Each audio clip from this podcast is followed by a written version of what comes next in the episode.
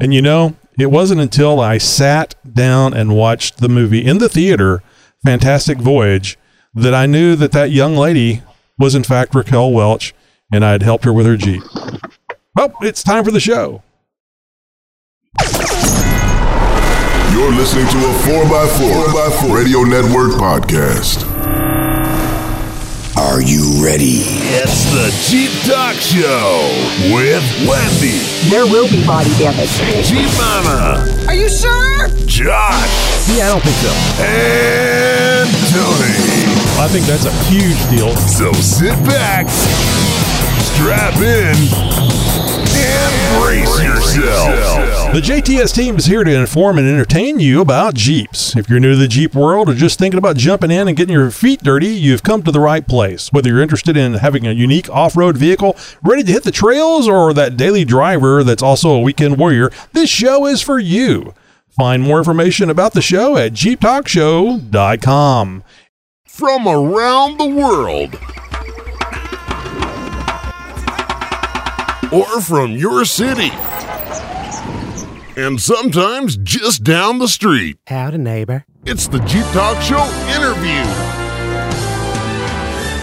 Well, hey, Jeep Talk Show listeners, I am here with Keith Newcomer, founder, CEO, president, the guy behind the mast, the wheel, the of Newcomer Racing. These are uh, the group who has recently broken some world records when it comes to horsepower and output out of a four-liter inline six engine. Now, we're talking about the Jeep engine. We're talking about the Jeep engine, the iconic Jeep motor that uh, we've all known and loved for so many years. And this man is cranking out nearly a thousand horsepower out of them. Keith Newcomer of Newcomer Racing, thanks for coming on the show. Well, thank you for having me. Yeah, absolutely. Now, I mean, the world's been a buzz with newcomer racing uh, recently with what you've accomplished, and and the, the way that you've done it is is extremely impressive. And that's re- really the main reason why I wanted to get you here on the show. Is one the fact that you are breaking records with some insane numbers out of a Jeep motor, but two the method that you've been able to do it. I mean, there are others out there that are are producing this kind of horsepower out of a Jeep motor. Well, I shouldn't say this kind of horsepower. I'm talking about some serious aftermarket numbers, but they're using some serious one-off parts, some crazy machine stuff, and and you're essentially, you know, almost all off the shelf type of stuff here. So we're, we're gonna get into the numbers of all of that sort of stuff and how you do it here a little bit later. But I wanted to talk about newcomer racing and who you guys are, where whereabouts in the nation are you, and what you're doing and all that sort of stuff. So Keith, let's talk a little bit about uh, about newcomer racing and, and how you guys came to be. Uh, well, we're in uh, Concord, North Carolina, uh, the racing country of the world, I guess, or what it used to be. It's maybe gone down a little bit in recent years, but uh, it's still alive. You know, we kind of got started probably, I would say, mid 2000s, something like that, into the Jeep thing. And uh, it's just kind of evolved, you know, into where it is now. I, I didn't exactly plan, you know, to do this, but one thing after another, and it's here we are. Yeah, it's kind of interesting. Things kind of sort of fall in your lap sometimes, and you got to take opportunity when it arises. Now, you've you've got a really long history in the race world, don't you? Yeah, I do. Um, you know, not going back too far, but like when I got out of high school, you know, I went into college uh, for the Chrysler apprenticeship program, which was like a two year degree. Got out of that and, uh, you know, kind of mingled around just a year or so, like a dealership life. And, you know, it just wasn't for me. And um, got into racing, and that was kind of my forte anyway. And I was more about quality than quantity. And, um, you know, it worked out pretty good making that move. So let, let's ask why why Chrysler? Was it just there was a deal a local dealership in the area? You knew you could get a job there, or you know, do you come from a long line of Mopar nuts? No, not exactly. I mean, we were kind of a mixed family. We uh, we kind of liked everything, and um, I was actually talking to my father about this last night, just just by accident. And people ask me all the time, like, so why do you get into the straight six thing so much? And like, I don't know. It's just uh, like my father-in-law kind of really said he, one day he was like, you know, you know, you do a lot of high horsepower stuff and really neat things. You know, you ought to try one of these straight sixes in this like old Jeep that I've got. And know, I'm like, yeah, maybe I'll try it one day. And next thing you know, my mom's Jeep, she had one. It ended up, you know, blowing up. So I built one, and it turned out pretty damn good. So from that point on, there's where the path took off. So wait, I, I got to go back just a little bit. You you basically beefed up mom's Jeep. Is that is that kind of like you know the the the patient zero almost? I did, I did. You know, like I I mean I was in racing at the time, and I'm like if I'm going to do this, you know, I'm, I'm kind of going through some manuals and stuff, just read the specs on it. I'm like, well, if I can swap this part and that part, because it was in the early days. Like I think this will work out fine, and you know I got like off shelf cam from uh, Crane at the time, and put this thing together and I'm I you know I was in cylinder help cylinder head development at the time and I'm like I can't leave this head alone so I'll just touch it up a little bit. Little did I know I touch it up a lot. And I mean this thing would burn the tire off the right rear. And uh, mom she was hell on wheels for a while. I can only imagine. I was like souping up the grocery getter. What kind of numbers were you getting out of mom's uh, mom's inline 6 there at first you know, I don't know. We didn't dyno it back in the day, but if I had to guess, I'd say it was easily two, 250, 275, you know, something like that. I mean, it was, it was really responsive. And, you know, back then nobody had fast Jeeps. I mean, oh, sure. At that, at that time we were kind of, I don't know, like I'd got into it more at the time and came up with the turbo kit really early in the day and is like really ahead of its time, uh, way before the market hit. Oh, And, oh, yeah you know, if you outran somebody in an old just green and silver plain Jane, you know, clear windows like grocery getter, you blew their doors off and they're like, what in the heck just happened? Ultimate and, sleeper. And being your mom on top of it. Yeah, right. That's great. That's great. So where did it go from there? Yeah, obviously, you know, tinkering around with uh, with mom's old motor, uh, you certainly had time and opportunity. Uh, and, and at that point, was it just I've been beating the socks off of these other cars, and now everybody wants to know what you're doing to these Jeep motors to do it, and and it turned into a business? I mean, how did how did it evolve from there? Yeah, kind of. You know, like uh, the racing thing started from me being in racing, and then I used to race uh, like Legends cars, different cars here and there for a long time, and um, you know, it just kind of evolved into the Jeep thing, and, and it's like, how do you incorporate Jeeps and racing because it just didn't. But one customer after another, and the next thing you know, it's like you start to get the name out there, and it only takes a few crazy customers to go, hey, I want to make some big power number that no one's made before, or I had this idea, and it's like, can you make it reality? Next thing you know, you know we've got a turbo kit, and uh, you know going back a few years ago, we did. Uh, we redynoed one that we had started like 10 over 10 years ago. And it just happened to fall back into place. The customer called me up and asked me if I still wanted this thing. He sent me pictures of it. It was still on the same pallet and the oh, same wow. place in the garage, covered up in dust. And I'm like, well, yeah, I'll, you know, I'll buy it back. So we drove up. My dad drove up to Pennsylvania, picked all these parts up, brought it back. As he's pulling in, a guy from Florida calls and says that he wants the motor, you know, or a motor just like the one that was in a picture on the uh, website. I said, well, it's actually pulling in right now. the coincidence. I know, man. It's that kind of scenario. And he's, he ended up buying it and we cleaned it up, checked everything out. It looked great, just like 10 years earlier. We shipped it to Florida, stayed there for a year.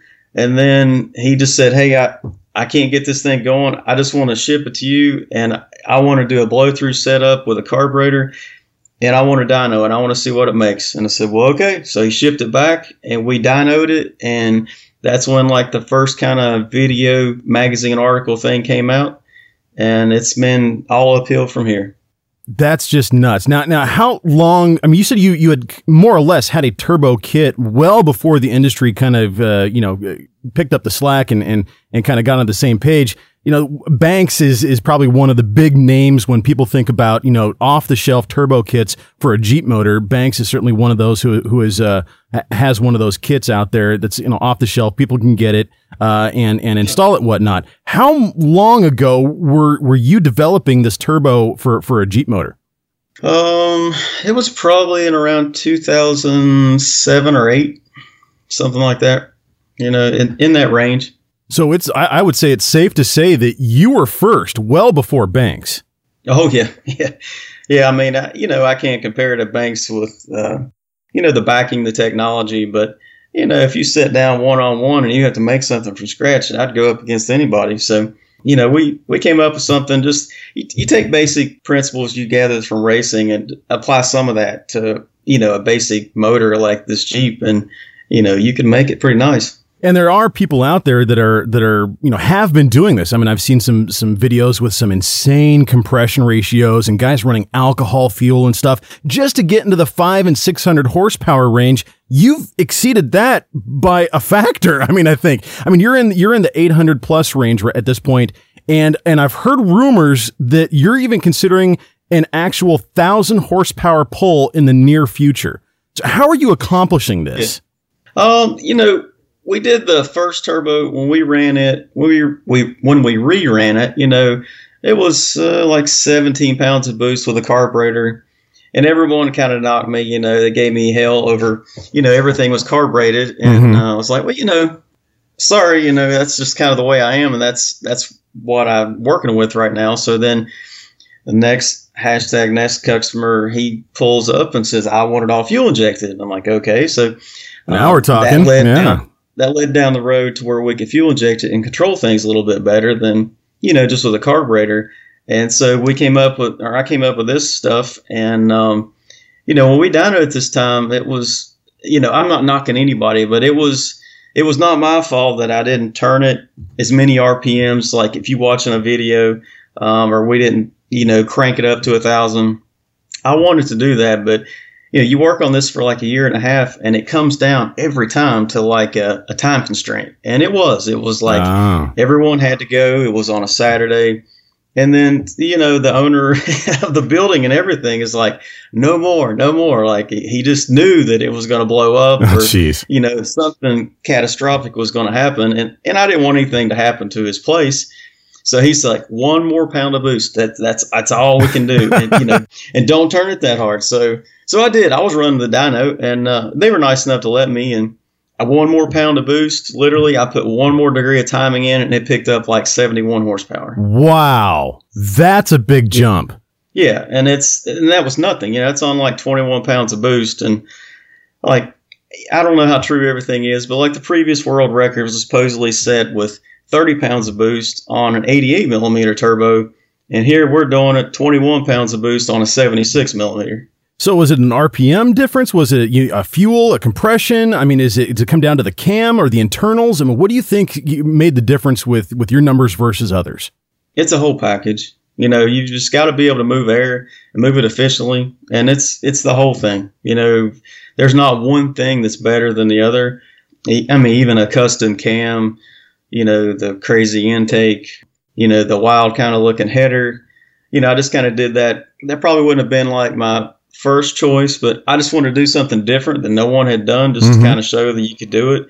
It's kind of based off a of firing order and things. So, um, and it worked out fine. Well, it seems like it. Uh, you, you've certainly uh, generated a lot of buzz in the Jeep world uh, because of, of this kind of pull and and and doing it with uh, very easily, you know, off the shelf parts, as it were. I mean, nothing to where you've got to fabricate your own cam and you've got to use, you know, this head that we've specially machined and there's nothing else like it in the world, type of thing. I mean, obviously you're doing some porting and polishing, you know, that sort of thing, and you do sell turnkey heads uh, through your website. Is that right? So somebody could essentially get your head technology and put it on their Jeep, couldn't they? We do. Yeah. Yeah. We sell that. And, you know, try not to hide anything. I, am very open with customers. Uh, I think I spend more time trying to answer questions and help people than I do sell products. But, you know, it's, it's been really good. The customers are great. And, you know, we'll, we'll sell the same head that we ran on the same motor. And, um, it's it's no slack off my back. We've had people call and and ask if they can copy our head design like from different heads, not even Jeep stuff, you know, so they oh, can oh, wow. make a CNC program for it. And you know, I try to be open to some of that. Well, you know, the sharing of information is certainly uh, certainly helps. You know, uh, the, the process of development as as an industry uh, as an industry whole. Um, but at a certain at a certain point, there's got to be a line in the sand where it's well, you know, I'm not going to tell you exactly how I do this because this is what keeps me special. This is what makes me unique or gives me the edge over the next guy. But at the same time, exactly. there's certain uh, there's certain there's a certain uh, attraction to you know, all the Jeeps having a thousand horsepower.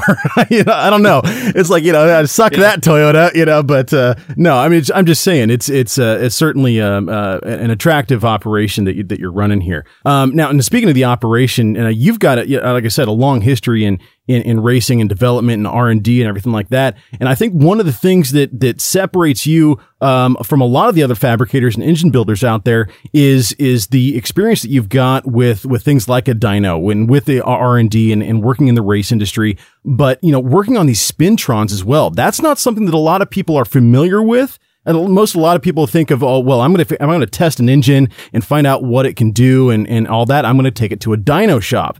Uh, but not a lot of people know about the Spintron. It's a completely different animal. And I think that that has a lot to do with your success. W- would you agree? Yeah, somewhat. I mean, you know, like we started kind of in the early days. Um, you had basics in the factory or in the industry, sorry.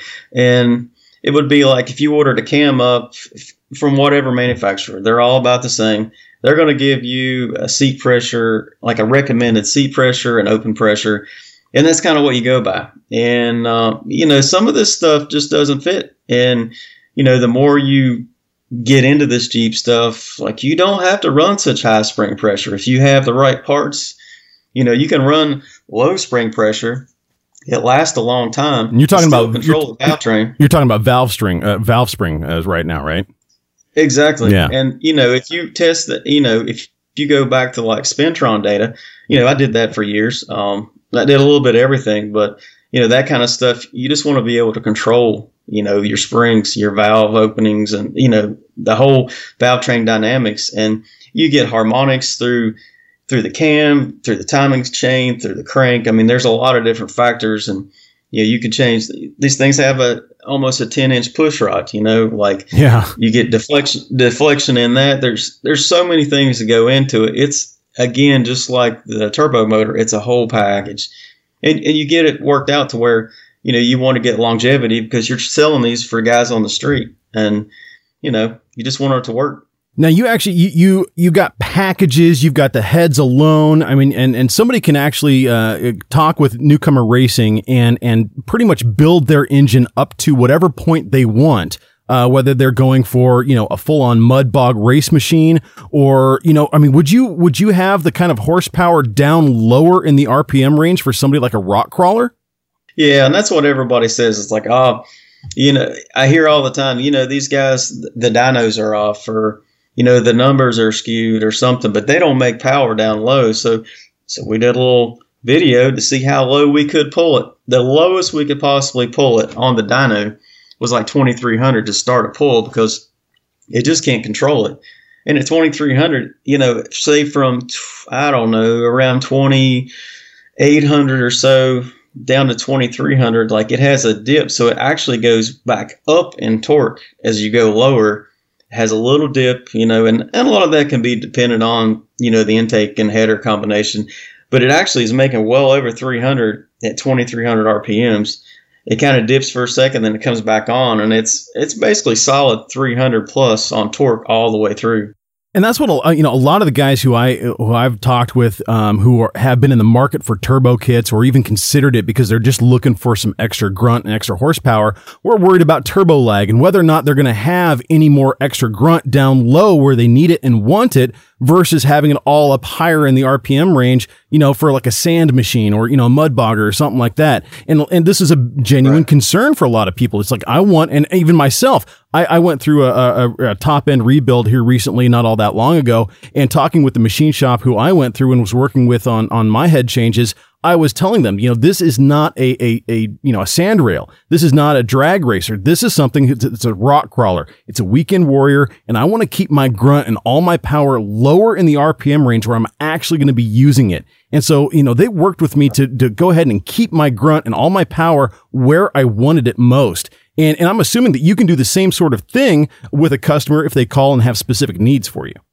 Yeah, it is. And it's like every other call is different. And you'll get guys that, you know, they're hell bent they want to keep a four liter and they want they want low end grunt and or they'll have a four two and you know they want to make higher RPMs and some of these just don't work that well. But you know, like you can put something basically you could take like a four liter. What I recommend is, you know, take a four liter base motor and use cranking rods out of a, a four two so you can stroke it, and that just increases the whole RPM band. I mean, as soon as you mm-hmm. tip into the throttle, it's there. Yeah. And if you don't stroke it, you're going to sacrifice some of that bottom end, and that's you're probably going to gain 50 foot pounds of torque right off the hit just by adding a stroker kit.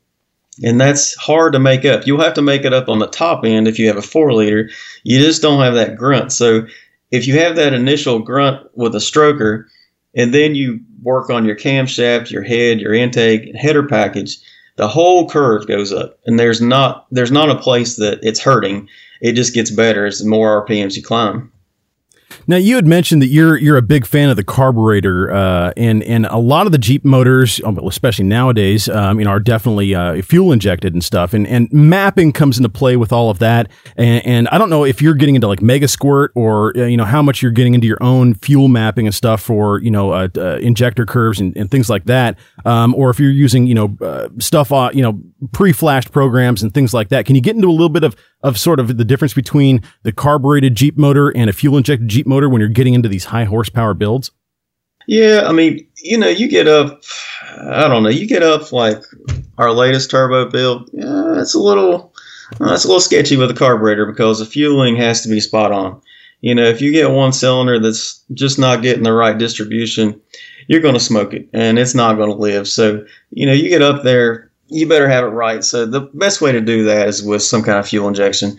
And, you know, ours, the latest one we did, it was all individual cylinder timing and everything. So we could control everything. And if we had one cylinder that was, you know, a little fat or a little uh, lean, you know, we could adjust it individually. But I tell you, I mean, it's hard to beat OBD2 controls on a Jeep. Um, you know, we work, I've worked with Flying Ryan Tuning for years, and he's great to work with. Uh, we can call each other at any time and go over anything. And he's helped me a lot, you know, with the fuel injection side. And I mean, guys want to transform their Jeep and, and put all this money into a standalone system. But if you have an OBD2 setup, I would not recommend it. I wouldn't touch anything. And you can pop the hood on most of our strokers, and it looks like a factory Jeep. It just hauls ass. Wow. I'm I'm impressed because honestly, I thought that you know uh, your engine packages would come with a with a computer, or uh, you know they, somebody would have to send in their computer to have it reflashed uh, because the OBD2 system is just not calibrated enough for this kind of horsepower or these kind of parameters. Uh, but to to hear that it actually can work like that, I'm impressed. No, it works great. I mean, it really does, and people don't believe me. And I'm like, look, you know, you know, we do we do some installs and stuff here in tuning and like I said, we'll work with Ryan on stuff, but a lot of times he'll re- just mostly remote tune everything. There's a few that are near him that he can put on the dyno and dial in. Sometimes we'll dyno him here on chassis dyno, you know, and kind of dial them in. But I mean, they work so well. I mean, there's so many. Th- there's enough things that you can change. It's not everything, but you don't need to change everything. Mm-hmm. And it's, you're still going to be light years ahead of a carburetor. Now, uh, one of the packages that you offer on your website is is basically the entry level package, and and this is this gets somebody who's a, who's a jeeper into the 300 horsepower uh, range out of a out of one of your packages. Uh, what does that include, and and what does somebody have to go through to to get something like that? Well, basically, you know, just you can call up or you can order it online, whatever you want. Right now, we're probably a solid two months behind on orders.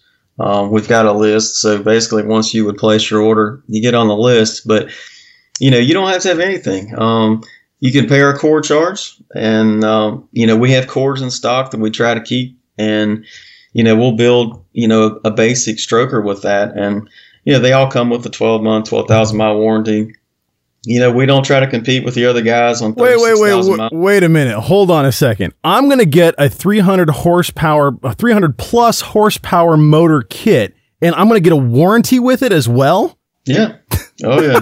and a 12 month one is at that. So that that's 12 months of wheeling, 12 months of, of racing, or 12 months of whatever with a brand spanking new motor putting out a monster amount of power and and we you've got 12 months of of warranty behind it and, and wow that's impressive have you ever had a warranty claim uh, i would ha- i hate to say this I, am knocking on wood right now but no Outstanding, outstanding, sir. I'm in, super impressed. Yeah, it's just a matter of time. I mean, it's it's all about the numbers. Something's got to happen. Well, no, you know? look, you you've been in business since the early 2000s. Let's let's call it, you know, 15 plus years that you've been at this. And and in producing parts and and kits and engines for people and and I mean this is something else. And and you're what you're doing and what you're putting out there and the kind of numbers that are behind this. I would honestly assume that there would be bottom ends and top ends exploding left and right. People would be having issues. And that's not to say anything about your workmanship, but that's just to say, you know, a Jeep motor putting out five or 600 plus horsepower has got to be right at the end of its limits. And, and somebody out there running one, um, you know, I've got to think it's like, geez, you know, are, is this thing just borderline on the edge of exploding every time it gets turned on? Uh, but it sounds like there's a lot of reliability behind your motors too. Yeah, they are. I mean, you know, you get up into like a, a race category. I mean, something that's all out, extreme. You know, that's that's a given. There's there's not some big warranty with that.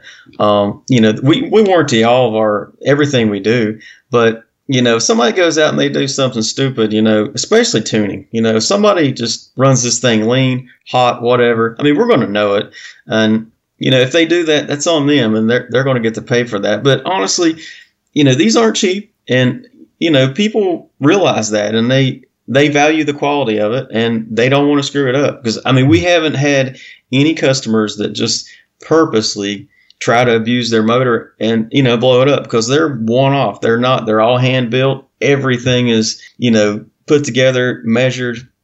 You know we deburr everything. I mean you know, like you've watched some of our videos, it doesn't show all the little yeah. tedious stuff that we do to each motor, but that all goes into it and people get these motors and, and they're painted nice. They're not, you yeah. know, some spray bomb thing. Like it's it's nice stuff, and, and they don't want to ruin it. They appreciate it, and it's it's worked out really well. No, I'm going to actually make a plea to our listeners right now to go over to newcomerracing.com at their earliest convenience and just check out the photos page, and and you're going to be blown away. I mean, if if there's ever uh, a definition for engine porn, I think this would probably fit into it. Somewhere in the description there would be that that URL would be the newcomerracing.com photos page because there are some seriously yeah. impressive engine builds that just I mean on the surface look just incredible. I mean there's no words to describe what a lot of the work that you do. But let's let's get into some of that work that you do and and what you can do for the everyday Jeeper. Um, let's say somebody just uh, blew the head gasket on their four liter inline six, and they're looking to have some head work done and stuff like that. Could they send you their head to have it, uh, you know, massaged a little bit and redone, or you know, is is that not the kind of work that you do? Yeah, we we do. Um, you know, we we try to streamline things a little bit by making like certain packages and certain things available. You know, if they want, you know, their head done, you know, we offer porting service. Um, but typically it doesn't just end there. I mean, it, it can, but you know, normally the valve job's shot, you know, they don't want stock valves. They want oversized valves. And then by the time they ship something clear across the country, they can just order ahead from us and, and be done with it. So normally that's what ends up happening. That's good to know because I'm sure there are people out there that are thinking, well, hey, I could just go ahead and, and ship my head out to these guys or, you know, or maybe even have a, um, a core from you know locally in your area purchased and then drop shipped to you or something like that. But it might be better or at least more cost effective for somebody to go to your website and and look at some of the packages that you offer and and get something that way versus trying to have what they already already have modified to work and and and you know through your kind of uh, workmanship that is. Yeah, exactly. I mean, they don't know if what they have has a crack in it or the guides are wore out, etc. You know, we we know what we've got, and you know that's why we're that's why we're selling it. You know, ready to go. So, you know, sometimes it's just better just to go ahead and bite the bullet and pay the core charge, which isn't high, and you know, get something you know is good. No 0331 uh, heads coming out of uh, newcomer racing is what I'm understanding here. Not not without a Tupy on them. yeah, seriously. that's been one of our that's been one of our best sellers lately is the Tupy head that's fully ported big valve and they run awesome. Now, why why is that? Is it, is it just because of the design of the Jeep motor itself and your head work and the amount of R and D that you have into it? It's such a, a, a bolt on application that it's immediate success. I mean, what's what's the what's the working recipe here? Yeah, I mean, we went through a few different designs. I mean, I, I you know, I do I, I pretty much do all the development work on the cylinder heads, intakes, things like that. Got two other guys, you know, do work, you know, too. But you know, I kind of, you know, see this out and try a few different things to see if they respond to anything. And and the latest port design on the Tupy, it works extremely well, and it's it lacks a little bit up top, you know, in RPM range, is with a smaller cam, but the bottom end and mid range are just killer. And we're doing actually doing a build now that a guy's going to put like a 350 horse cam in it and see what it'll make. And and I really don't know because we haven't done a lot with the Tupy un- until recently. Oh wow! So I'm thinking it's going to pick up the top end numbers, and then I think it will retain most of the bottom end and mid range. I think it's going to be a killer head. Well, a lot of that comes into the header design as well. Now, are you are you doing like uh, combinations with off the shelf headers, or do you have your own header design? I mean, how, I know a lot of the power coming out of these heads comes with the header design and back pressure and, and all that sort of stuff. Um, where do you come into play with this sort of stuff, and what what works best as far as you know? If you could recommend a header for um, uh, any Jeeper out there running an inline six, what would it be? You know, I do. We do about every build, and you know, we've we've worked on some headers over time, but it's you know, at this point, it's still just not cost effective for us to try to build them because for what we build, it's the normal Jeep guy would never buy our headers, and that's what we ran into 10 years ago. You know, we offer mm-hmm. header, like header kits, turbo kits, and it's just, it's just too much for the market to bear. And I know it's getting there. These guys are, you know, working towards that, and I see that. But, you know, normally I recommend like a Banks header. You know, we've ran a bunch of different headers, and not to say that somebody else's header isn't as good, but the Banks, for the money, is a pretty good header. It holds up pretty well, and it's like their one header's got a six in the one design That's pretty good. Um, it definitely doesn't hurt power. Primaries are like an inch and a half to inch and five eighths range. You normally don't get anything bigger. Mm-hmm. You get bigger, that's when you come into play with us. We offer stuff like up to one and seven eighths. That's substantial. Well, but th- then again, you're in the 800 horsepower. You're moving a lot of air at that point, and you got to make that motor breathe. Exactly. Yeah. And, you know, like the early days when I, I just decided I'm just going to test a ton of stuff, and, and there was no video cameras around or anything. You know, we went through headers and intakes and everything. And I've said this for years, and the big gains are on the intake side. They really? always are. And the headers, you can gain small gains there's not going to be anything big unless you're moving a lot of air and it's a real restriction. But the intake side, you will see more gains. Well, maybe you can put a long time rumor to rest for us. It's long been long since been said that the 1999 casting of the intake manifold for the four liter inline six, you're laughing because you already know where I'm going with this question, was oh, the was the highest flowing head or fly, highest flowing uh, intake manifold out of out of all of the Jeep uh, lineup for the whatever they had for the inline six. Uh, is that true or is that false? It just depends where you want your power. Oh, you know, there. I get, I get, I get this every week, all the time, and you know we sell intakes. Um, we do custom stuff, but really the the old straight runner intake is well known for like mid range to top end power, and the curve is excellent for bottom end to mid range. You know, and it it's just kind of flat up top. It, it from what I've seen, it doesn't it doesn't kill it, but it's not great. I would take, you know, if say if you were getting one of our 350 packages, we sent one out to California, and uh, the guys just tickled to death with it. But we ported the crap out of a straight runner, added a bigger plenum, a little bit bigger throttle body, and it works great. But you know, for the guy that wants a 300 HP with more low end to mid range, I'd recommend the curved intake. What kind of throttle body openings are you are you running on this? I mean, I, I myself have, have got a, a completely custom uh, job done. I know there are other uh, several sources online. People can send in uh, their uh, their throttle bodies and, and have them machined out or bored out or use it as a core. And and places will send you a, a new you know bored out throttle body um, and, and depending on how far you go, you know, it depends on the kind of kit that you get and whether or not you have to go with a, an aftermarket, uh, butterfly valve and all that sort of stuff. What sort of uh, millimeter, you know, openings are you running on these throttle bodies? Okay, so you know, normally guys will run like they'll, they'll say, "Hey, I'm running a 68 millimeter throttle body," and you know they think, "Wow, it's it's going to run so much better." And I, you know, normally I would take uh, bored, like 60 millimeter stock throttle body any day. And the gains are so minimal. And these guys, they try to, you know, bore them out to like a 62. It's, it's just not really worth it. So honestly, we run like a, a 60 millimeter that we bore out and we taper it and they work great. Excellent throttle response. It's not going to hurt the bottom end at all. And, and we've dynoed it, you know, we've chassis dynoed these and heck, they make more power than most people I see out there. Interesting. Well, that that's something to be said because I think that's been a long time understanding with a lot of the inline six crowd was that well, my throttle body is is you know if, if I've opened up my exhaust, if I've opened up my my intake, and I'm breathing in better and I'm breathing out better. Uh, and maybe even I have a chip and I've reprogrammed things a little bit. Maybe I'm I'm even you know changing out my uh, uh, my injectors and, and whatnot. The last thing in the link here is this throttle body. It's all, you know, that's the choke point but it's only up to a certain point, is what I'm hearing through you. Yeah, but I tell you what, I mean, the biggest thing is that four hole injector. Man, if you got those four hole injectors, you're going to make big power. That's another big myth, you know. Yeah, I mean the what I think guys are using like Mustang injectors or, or injectors out of the old uh, Dodge Darts or or something like that. Uh, or not wasn't Dodge Dart. It was. Uh, I know guys are yelling at their radios right now. It's the, it's the it's the this car, you know. And so it's. but yeah, so exactly. that's an, that's another myth that you can put to rest. The the going from the one pintle to the four pintle hole uh, injectors really doesn't get you th- that much of a difference.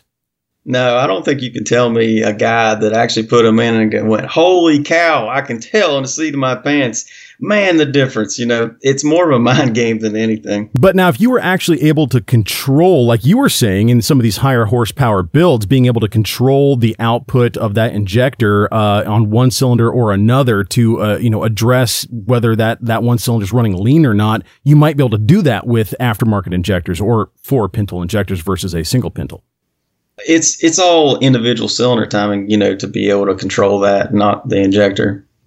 Interesting. Again, it comes down to mapping and, and all that. We're back to the OBD2 working best versus a custom built mapping program uh, that somebody would have to flash their computer with. So, right. Yeah.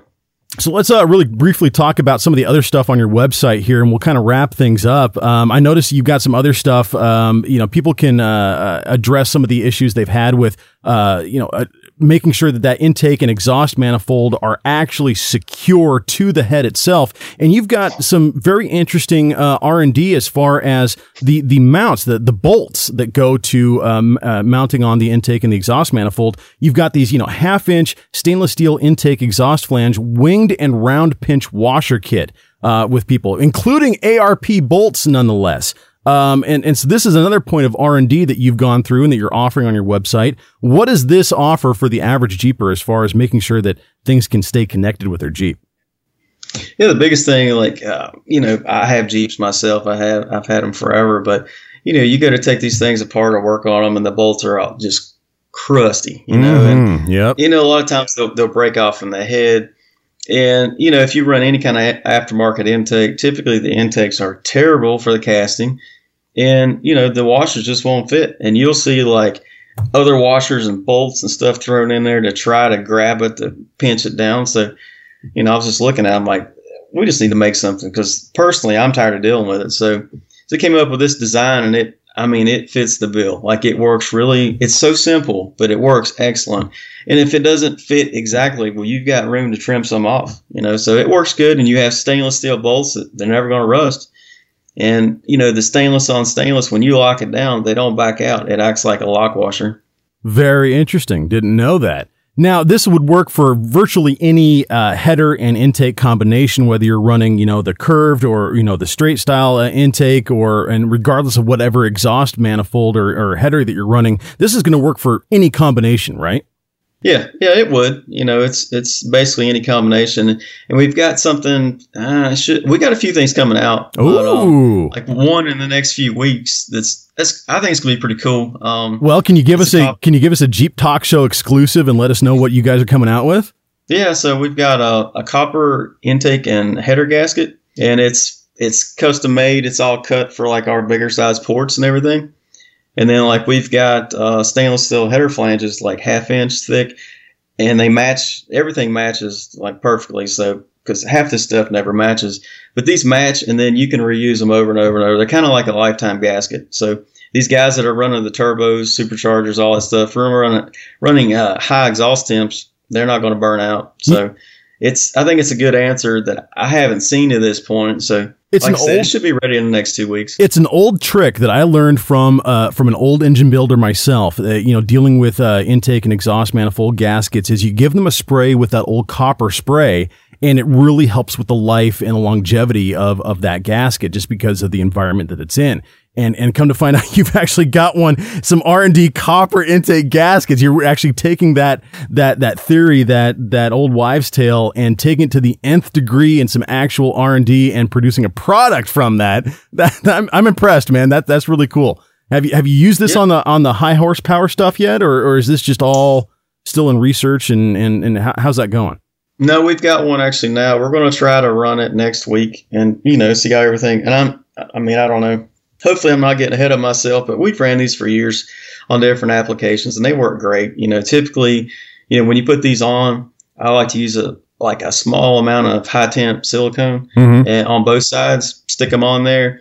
And if you ever have to take it off, you just like literally put some cleaner on it, wipe the silicone off, put some more on, stick it back on, and you can just reuse it over and over and over again. So, you know, it works really well. And then we've got a new um, like uh, a valve cover spacer kit that's coming out. That's um, a billet setup, and it's it's really pretty damn cool. I have to say. Hold on, valve cover spacer. So we're gonna we're gonna take the valve cover and and space it up off the head slightly. Is that Yep. what we're talking about Yep. here? What is what does that do Yeah. for us? We've got some now, but um, these are like an updated design. It's it's a lot updated actually, and uh, hopefully, hopefully it's not going to be too trick for the market. I think guys are going to love it.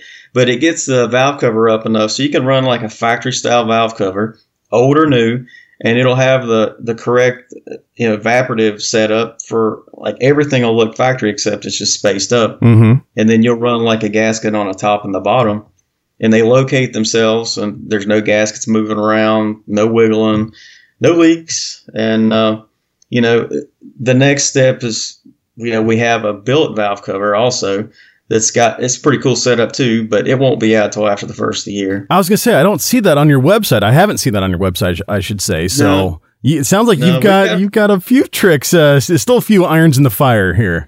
There's quite a few actually. So uh, and then you know, along with the billet spacer, there's an, another billet option. I'm not going to say yet, Uh oh. but but you'll but you'll see it. And then uh, we've got a few more billet things on the intake side that will be happening probably this spring. You know, and then um, we've got some like stroker kits because guys have asked for them, and I think we're all set up now. So I'm hoping January, February these come out, and they won't be like anybody else's. That sounds like you're definitely uh, doing some unique stuff. You already have done some unique stuff. Mike, r- one question for you is: Are you going to be getting Guinness involved at all? Is is Guinness Book of World Records going to be called? Or Are you gonna are you to deal with them at all to get yourself on the books, as it were? I don't know. You know, somebody asked me that not too long ago, and I'm like, well, I, you know, maybe, but I really, you know, I'd like to go back to the dyno, like a different dyno, and turn the wick up and see, see what it makes, or see if it's going to blow. You know, one or the other. Well, I hope that if you uh, if you ever cross that thousand uh, horsepower threshold, you give us a call and you let us know because I know that there's going to be a lot of people out there that are going to be anxious to hear about that. Well, let's really Oh, yeah. quick, uh, Keith. Let's talk about newcomer racing. Where people can find you, uh, where they can go to get stuff, and uh, and how basically where where are you, and, and how can people get a hold of you? Yeah, so the best thing just go to the website, or you can call the shop. But if you go to the website, you'll get the shop phone, and um, you know, just check out the website. It's it's a mess, honestly. Uh, we've been trying to add things and change things up, and you know, hopefully we'll get it straightened up here shortly. But if you have any questions, just call the shop and we'll go over it with you. Newcomerracing.com is where you go. They're on social media as well. Newcomer Racing on Facebook. Uh, make sure you're checking out their YouTube videos. Uh, they've got a ton of amazing stuff, uh, both on the YouTube as well as the website. Again, please go check out newcomerracing.com. and check out their photos page. You are going to be blown away. And if you are a Jeeper who is looking for some more horsepower, you're in the market for possibly a new head, some aftermarket engine work, or you're doing a, a full, you know, build and, and you just, you're looking for a power plant that's going to stand out and really make itself unique and, and make it a center point of your build, your Jeep build. Well, by all means, contact Keith. Look at newcomerracing.com and what they have to offer and and man, I hope if there's some listeners out there, uh, they're they're going to be looking at what you guys can do for them. Keith, is there any incentive that you can give our our Jeep uh, Talk Show listeners to to go to your website and and pick up some of your products? Is there anything that you can offer us? Uh, yeah, I mean, you know, a lot of people will ask for shirts and apparel and stuff like that, and you know, just if you mention the show, you know, we'll uh, we'll give you fifteen percent off on on apparel. You know, if that helps. Outstanding. Absolutely. I know everybody's looking for swag and looking for some stuff to represent and uh, and set themselves apart out on the trail as well. So there you go, folks. By all means, call newcomerracing.com 704 454 5749. That's area code 704 454 5749. Contact Keith uh, through newcomerracing.com or through their phone number and find out what Newcomer Racing can do for you and your Jeep. Keith, thanks so much for coming on the show and best of luck, man. I really hope that you can break that 1,000 horsepower mark. Thank you. I appreciate it. It's been a pleasure. Let me just introduce the Zoom people really quick. Hello, Zoom people. Hello. Hey, Tony. Hello. Hey, Tony. Hello. so I'm just going to run through this real quick. I'd asked the, the guys to, to mention who they were before they started talking. We might as well just do it a, a, like an introduction. Uh, Chris, uh, tell everybody where you're located. Uh, Detroit, Michigan. Uh, when are you going to take that Trump 2020 sign down, by the way? When it's official. It's not official yet. He's still the president. Not there you official. go. Keep keep the faith. All right, uh, Travis, uh, where are you located? Charlotte, North Carolina. I've been a show listener forever. I'm currently not a rat bastard. No, you're not. Money to, government gave me money. I was like last year. Government handed me a big check. I was like, what am I going to do with it? Actually, I That's what think I'm going to give Jeep Talk Show something. actually I think I actually mentioned that in the show. Like, hey, you just got a, a big stinking check from the government. It's time to become a, a paid member. That's what made me do it. hey, Chip, where are you located? I'm in the big city of Hoopeston, Illinois, which is east central Illinois. Uh, are you counting votes over there? In Illinois, you don't need to. It's you know where it's going to go. It's always going to be blue. Excellent. vote often. Larry, uh, tell folks where you're located. I'm in uh, St. Louis, Missouri. Uh, is it cold everywhere? Uh, the the folks I've already spoken with, is it cold where you're at now? It's 70 degrees today and about Aw. 30 to Okay. 40 mile an hour wind. Okay, well, uh, you know, us native Texans, especially the us native Texans that have uh, lived here all our lives, we think it's like snow everywhere. That's you know north of Dallas, uh, and, and of course everybody knows uh, Tammy, Tammy, aka Jeep Mama, uh, award-winning uh, blogger, right? Oh, yeah. Yeah, that's true. Top 15 blogs in the world, Jeep blogs in the world. And uh, Tammy has uh, no moss on her rocks. Uh, she is uh, now in Colorado. Are you going to be there in Colorado for a little while? Yeah, we were um, going to head south for the winter, but we decided to stay because there are so many Jeeps that need to be rescued from those fields here in the valley. So we're we keep rescuing um, older Jeeps, CJs and YJs. and So, kind so what stuff. was south going to be? Would that be Arizona or Mexico Yeah, or South America? Kingman, Kingman, Arizona, Okay. right there near Bullhead City. Oh, I bet you it is warmer over there. Nice Yeah. desert environment. That'd be fun to uh, to wheel in. Yeah. And uh, we have Doug with us. Doug, where are you located? Uh, Hope Mills, North Carolina. Just recently retired from the army, and uh, I'm still a rat bastard. I haven't received my first paycheck from the job I started on Monday. well, you might need to buy groceries or something there. And uh, we have Yeah. Nate. Nate, uh, where uh, where are you located? I'm in Southwest Michigan, uh, pretty much across the state from Chris. Oh, you guys are right next door. Yeah, all, people for uh, people all over. That's great. I'm glad you guys could join us tonight. Did you know it was going to be a roundtable before you joined, or are you regretting your decision to join us tonight? Well, you got to read the email to know. oh, that's right. If you guys aren't aware of the newsletter, we actually have a newsletter that uh, gets sent out once a week, usually on uh, the the night that we record the show. And uh, all you have to do is just go to jeeptalkshow.com slash contact, and you can see in there where the newsletter is. You just uh, put in your email address, and then uh, you'll uh, you will get that notification and that uh, that newsletter from us. It's it's usually something short, tells you about how to become a, a, a Zoom people, how to get in on the Zoom meeting, and uh, usually that we're going to be doing a Facebook Live. You know, maybe you don't want to get in here and talk talk to us, but oh, and, and tonight is unusual because it's usually Josh and Wendy and I uh, doing the show, but both uh, Josh and Wendy are out this week. And I'll tell you guys ahead, uh, anybody that wants to join the, the Zoom uh, meeting and become a Zoom people, and I, I say Zoom people on purpose, it's not because I'm dumb. so uh, we are going to be recording uh, the Thanksgiving episode. Since Thanksgiving falls on a Thursday this year, we're going to be re- recording it on Tuesday, which I think is I was going to say the 19th, but that's today. So that would be the 24th. So uh, the 24th, uh, November 24th, uh, 9:45, 10 p.m.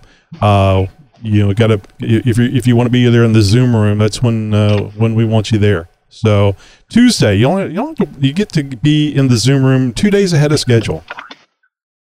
I could wear my new unicorn thing I got. well, I work at 6 a.m. Wednesday morning. I don't know if I'll be there. No problem. I, I understand. I mean, uh, family and uh, work comes first. Actually, I think Josh is going to be pretty busy uh, on uh, probably on Wednesday. I think it's whenever he gets started uh, preparing all of uh, the Thanksgiving stuff. So I know he gets really excited about this time of year. So I thought what we would do is just come up with a few things to, to to talk about. First off, is there anything that you guys like would like to talk about? Maybe something you got going on with your Jeep, something that uh, uh, you know, other things that might be happening that you want to share with the, the folks. Yeah, I, w- I was wanting to get, uh, quite candidly, everybody's opinion on which stubby antenna I should go with. I'm just, I'm, just can't decide. You it don't doesn't matter. Wait, Do do they make them? Do they make the butt plugs, uh, little antennas? You could just put a butt plug on there instead. Uh, that would be uh, Yeah. That would be Hey, Chris, suggestive. I, I got you. I got you, Chris. Here, let me uh, put my camera. Uh, I think we're getting out of the Wi-Fi range there for you, Doug. So, do you guys? That's a good question. Do you guys care about? I mean, I- obviously, I think that the, the the antenna should be big enough and and work well enough so that you can uh, uh, be able to use your your Jeep's radio in an emergency situation. Is that a concern for you guys at all? Am I just way off base on my concern about uh, being able to listen to the uh, the broadcast radio stuff? No, absolutely. Tony, I got a I got a, I got a solid answer. I've been thinking about this for quite a few days now, um, and I have yet to be able to find the Jeep Talk Show on any AM or FM station. so what, what, does, what difference for? does it make? Yeah. well, you know, and then that's and that's very true these days as far as getting your information and your entertainment. At least, uh, you really don't. I don't ever listen to the radio. Uh, it's it's No, neither do I. yeah. So uh, the antenna at that point really does become an ornament. But like I say, if it's an emergency emergency situation and you're trying to get the latest information, I mean, if if nukes are landing across the country. and you're and you're fleeing from a major city or any city that might be uh, you know targeted you probably like to know what's going on and that's the way i look at it is uh, situations that probably will never ever happen but what if they do Knock on wood. We're in 2020, Tony. But again, Tony, you look at yourself and your ham radios and everything else you've got access to. You know, you're are you truly worried about FM and AM? You've got your ham radio, you've got your weather, you've got your you've got a radio, period point blank. Do you truly need that radio in your vehicle to give you your local information? I think so because uh, the the the government uh, is not going to be on the ham radio telling you what's going going on. You're going to have to hear it third hand, uh, and it may not be timely, especially uh, it really and really depending on what's going on. If there's power outages and, and other things, and another thing you guys might not uh, may, may not have thought of. You might want to protect your radio, especially your radios that you can transmit with, because if a uh, going back to the nuclear thing, I don't think there's going to be a nuclear exchange, but going back to the, the nuclear thing, an EMP pulse will take out that radio and it won't work. And of course, it probably would take out the good time radio too. but for emergency situations, it's much better to have one that you can transmit on. My JL will be dead then anyway. Yeah, yeah, uh, yeah, absolutely. I mean, and, and down here, down here on JL's the, won't run. Yeah, down here on the down here on the Gulf Coast, it would be more of a, a concern about uh, you know tropical storms or hurricanes, uh, and uh, less less of a situation uh, that, that that would require uh, the radio, hopefully. But uh, Well, anyway, you'd be surprised. Like when I got my CB for my Jeep, you know, I got the Jeep. Everybody talks about you need a CB in it, so I put the CB in it. And it had been a long time since I'd been on a CB, Mhm. so I put it in, and I thought it was broke for the longest time because Yeah.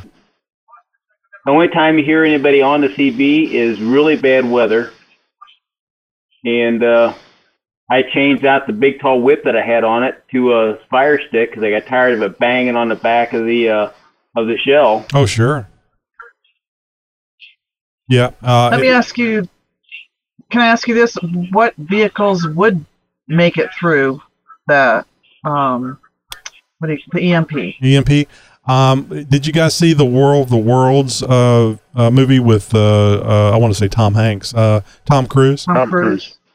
I think that was a very accurate depiction of uh, what would happen to automobiles, especially with computers, uh, the, the computerized uh, vehicles. I mean, a CJ owner probably would have a better opportunity to uh, drive away than anything that would be uh, later than that. Anything with a computer module, I think, is going to be uh, is going to be damaged, uh, perhaps uh, so much so that it won't be able to run. You get this big uh, electricity being fed into the computer and into the sensors uh, in, an EMP, and it, it all depends on how close the the EMP is to you, what the yield is, et cetera, et cetera. So. Uh, I, you know, I've never been in that situation. I don't know how bad it would be, but I can certainly see it killing killing your vehicle as well as a radio. Going going back to your question about the stubby antenna versus the, I've got a stubby Mhm. and I've got the factory antenna. The factory runs on my Jeep all the time, unless if I'm going wheeling somewhere that I think that the antenna is going to be a problem because of brush, Sure.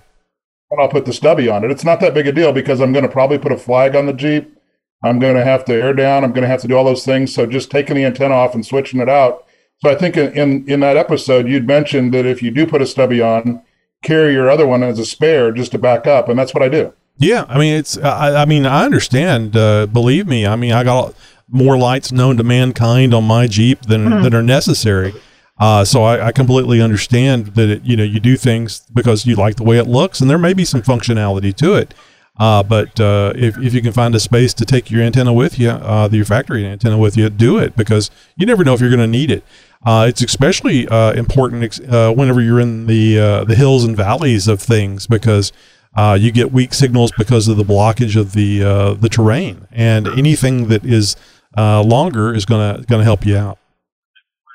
Anyway, it wasn't it wasn't that big of a deal. I just wanted to make sure that people understood. Quite often, people make decisions about things and they don't understand the ramifications of it.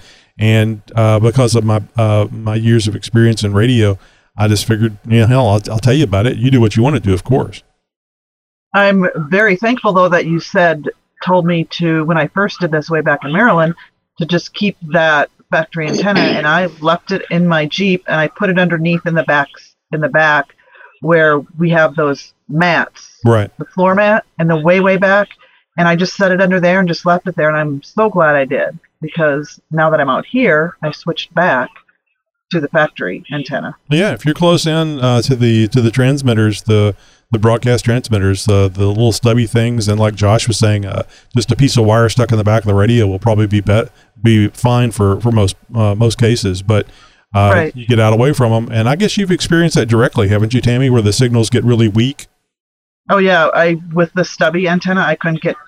I got zero radio stations here out in the valley in Colorado here. That's interesting. You know, I'm about to go uh, to like Amazon or places where they sell those little stubby antennas and see if they if they have that on the um, you know the description of the of the item they're selling because I would think that that would be something that uh, people would not want to. They would not want those people to know that. Otherwise, they probably wouldn't buy the the thing. Right. When I was shopping for my stubby, they, they didn't tell you that it wouldn't give you good reception. And where I live, Right. I'm 30, 40 miles from a radio station. So even at my house, I don't get very, I, well, that stubby picked up like one or two channels. Yeah. Yeah. Uh, and on FM. And so I use my phone most of the time anyway, but it's nice to have access to the radio station. So if I'm traveling or on the road, I'll, I'll always run my, my stop. Yeah. Well, I think I think you had a really good uh, a really good idea there, Chip, of where you you you know you don't want to hit a lot of trees and stuff. So let me take this antenna off, and you got to do all those other things anyway. So uh, that's good. Have you thought about doing the the uh, uh, the limb risers, the cables that you run from the uh, the top down? I mean, I see those things, and I think I, honestly, being the, the ham radio operator in me, I see those things, and I wonder. Hey, can I tune that up? Can I use that as an antenna? That's almost like a dipole that I could uh, I could use. Well, some of the people I wheel with, a couple of people have it. I don't know. I'm not really sold on that. I mean, I understand the purpose of it. Um, we're not going into that kind of underbrush usually, and so I don't normally. I, I don't think it. I don't think it's worth me doing that. Yeah, yeah, yeah. I guess you'd have to do a That's lot of something- brush.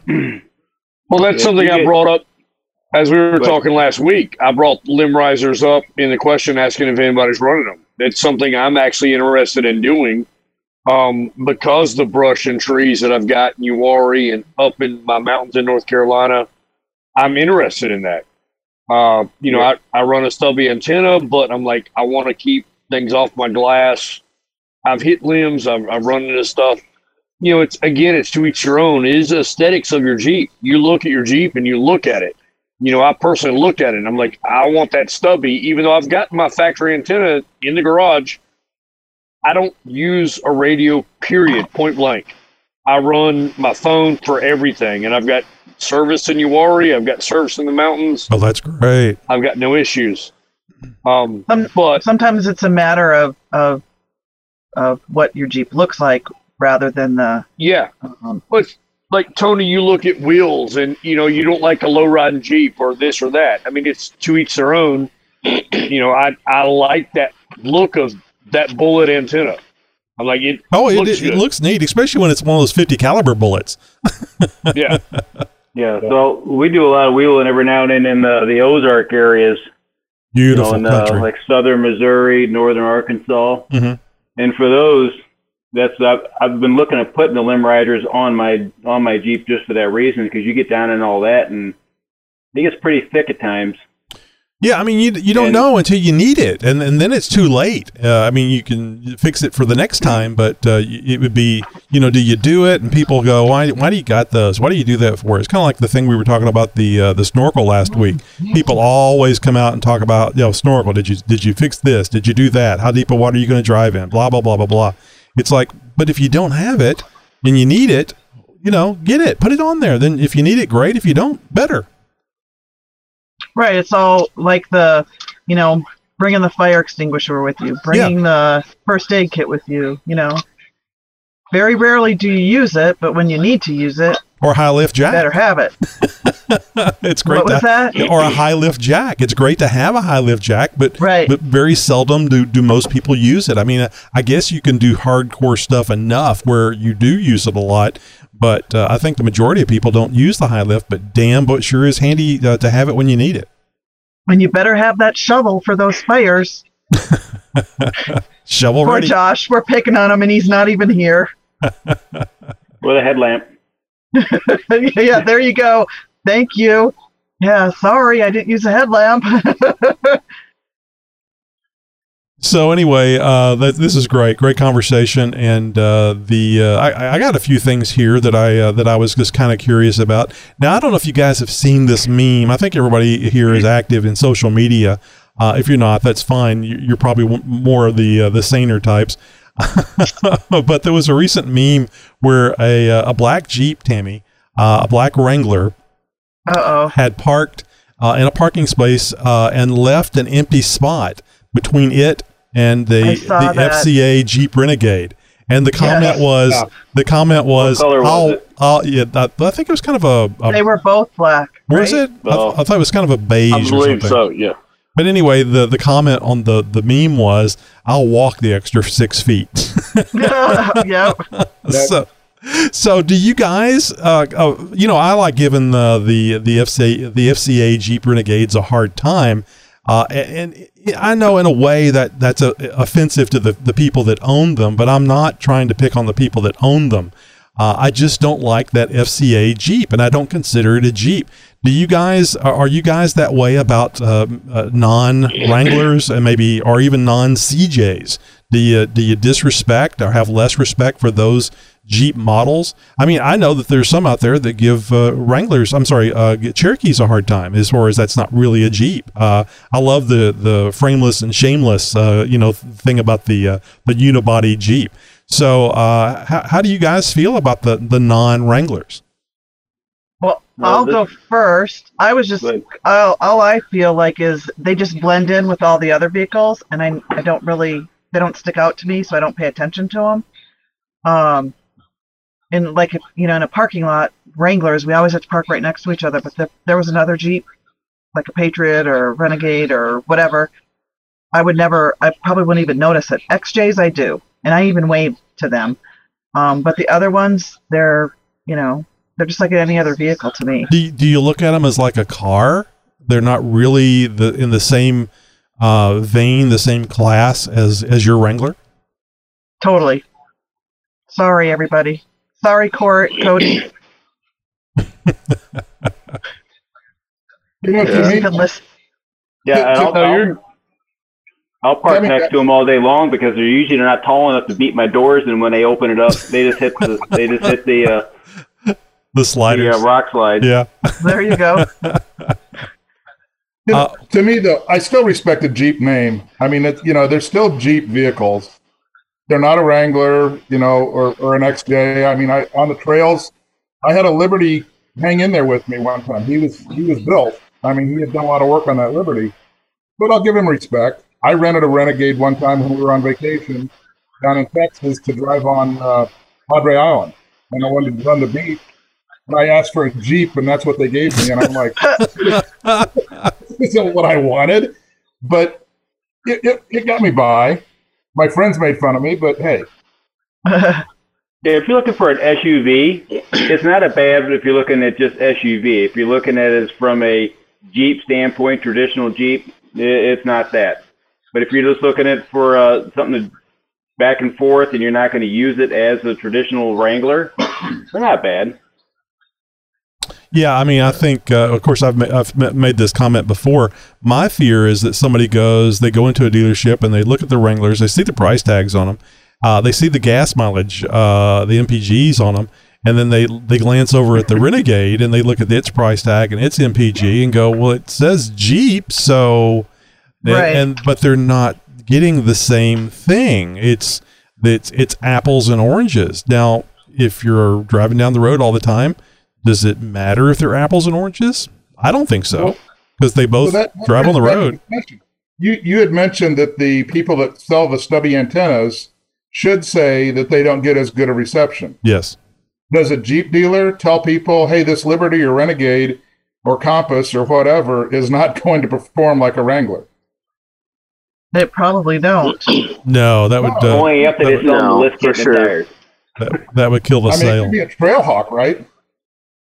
Yeah, I mean, I'd have to agree with you, Chip. I mean, I respect the Jeep nameplate, but do I wave at every Renegade that I pass? No. I don't know that they will get it. I don't know that they're not No. that, that they know enough about the Jeep and the Jeep wave to understand what that wave indicates. Uh, uh, but they're they're not. Uh, I call them civilians. They don't know. And, and no disrespect to our military, but it's this kind of a tongue in cheek. They, they they don't know what it's like being a Jeeper because that's not a uh, a quote unquote real Jeep in my estimation. So Tony, uh, half the people in Wranglers that I drive past don't know how to wave either. But uh, Yeah, agree. Yes, I can have to agree with the the majority that seven slots is seven slots. I mean, it's still a Jeep. Um, is it as capable as our Wranglers or our XJs? Probably not. You know, they got to put a lot more work into it. You know, you don't get things like uh, I don't know, like solid axles and real uh, Yep. differentials and Yep. transfer cases and stuff like that. But you know, it, it to go to the mall, it'd be a great, great little uh, runabout. By the same token, I'd love to have a Trackhawk. Oh, I know. right yeah, but you're talking different different thing there. Trackhawk uh, uh, outrunning uh, police and uh, police chases. Yeah, those things. Uh, the Grand Cherokee is a whole different whole different animal. I I wouldn't. I, I know that the the older uh, Grand Cherokees, uh, many people have made uh, good off road uh, vehicles with those. I never trusted the V8, not like I do the 4.0.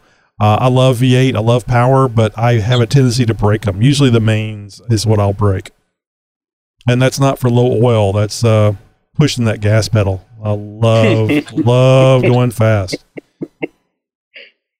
So anyway, uh, no disrespect intended for the owners of the, the Renegades or any of the other uh, lesser Jeeps. What is it? Uh, the, the that movie, uh, Children of a Lesser God. That's just kind of the same thing with the.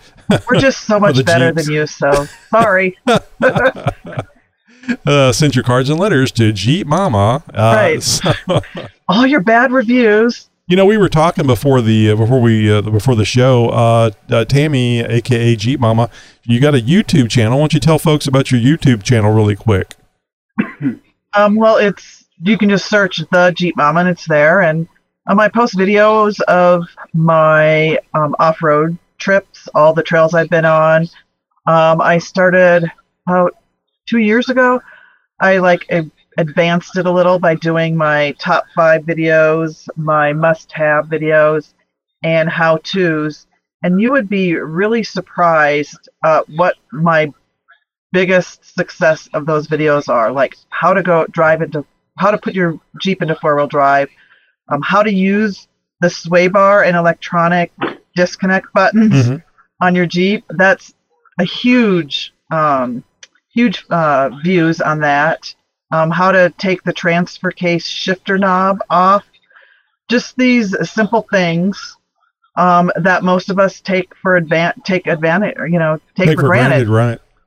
yeah, and it's kind of like why you brought me on the show in the first place, Tony, was to to give a different perspective. You know, Mhm. you and Josh have been, and all you guys on here probably have had your Jeep for years and years and years, and you know everything. And then there's so many new people out there buying Jeeps because it's become so popular, and um, you'd be surprised at you know what they don't know because you know the dealers aren't telling you and you know this is your first time in a jeep. So the the videos are are doing really well. So i have like i don't know 52 how to's and i have like 40 some top fives like you know my top five mods i want to do or um but it, it really um it's really great to get the comments like oh my god thank you so much I was afraid to ask because I didn't want to get Sure. picked on in Oh, this yeah. forum or on Facebook. So, um, and I started doing some install videos, and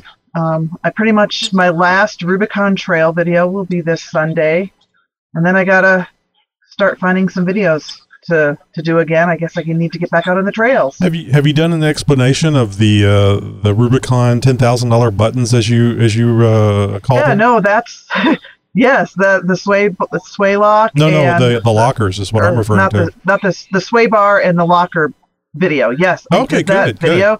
Because And I, a- I would imagine like- that would be very daunting because they, they see that button, but they, and, and if they tried pressing it, it the, I'm sure the Jeep goes Nothing- feels really right. weird. I mean, when you start making a turn and that front locker's on, you go, Right. "Oh my god, I broke my Jeep!" So they don't they don't understand that concept. So I would think that yeah, would they be um and it, they don't work unless you're in four wheel low. Um, and I'm Oh. sure with somebody who yeah um and once you get out of four wheel low, they automatically turn off.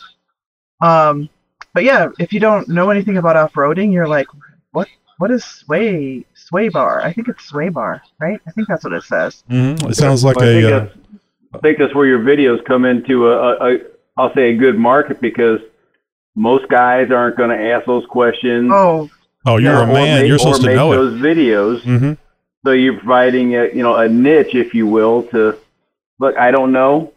I found out, so let me show you. I think that Yeah. I think that's a very good niche.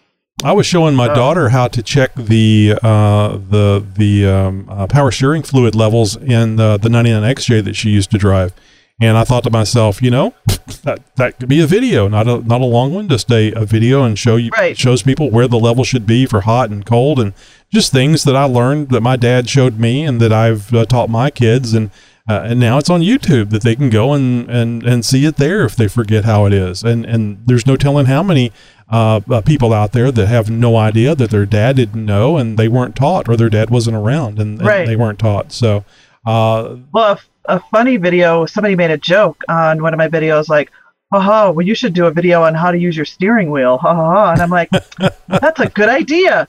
And I kind of did it tongue in cheek, but there were so many people like, "Oh my God, thank you! I didn't know that they had buttons there because there's buttons in the back of the steering wheel to um, control your radio." And so a lot of people like took it seriously and were thankful that I did that video. And I'm like, "Oh my God, it was supposed to be a joke," but yeah, I can't wait till your clock spring goes out and your uh, and you Oh, have to take that steering wheel off my- all that all that crap that you're going to have to go through.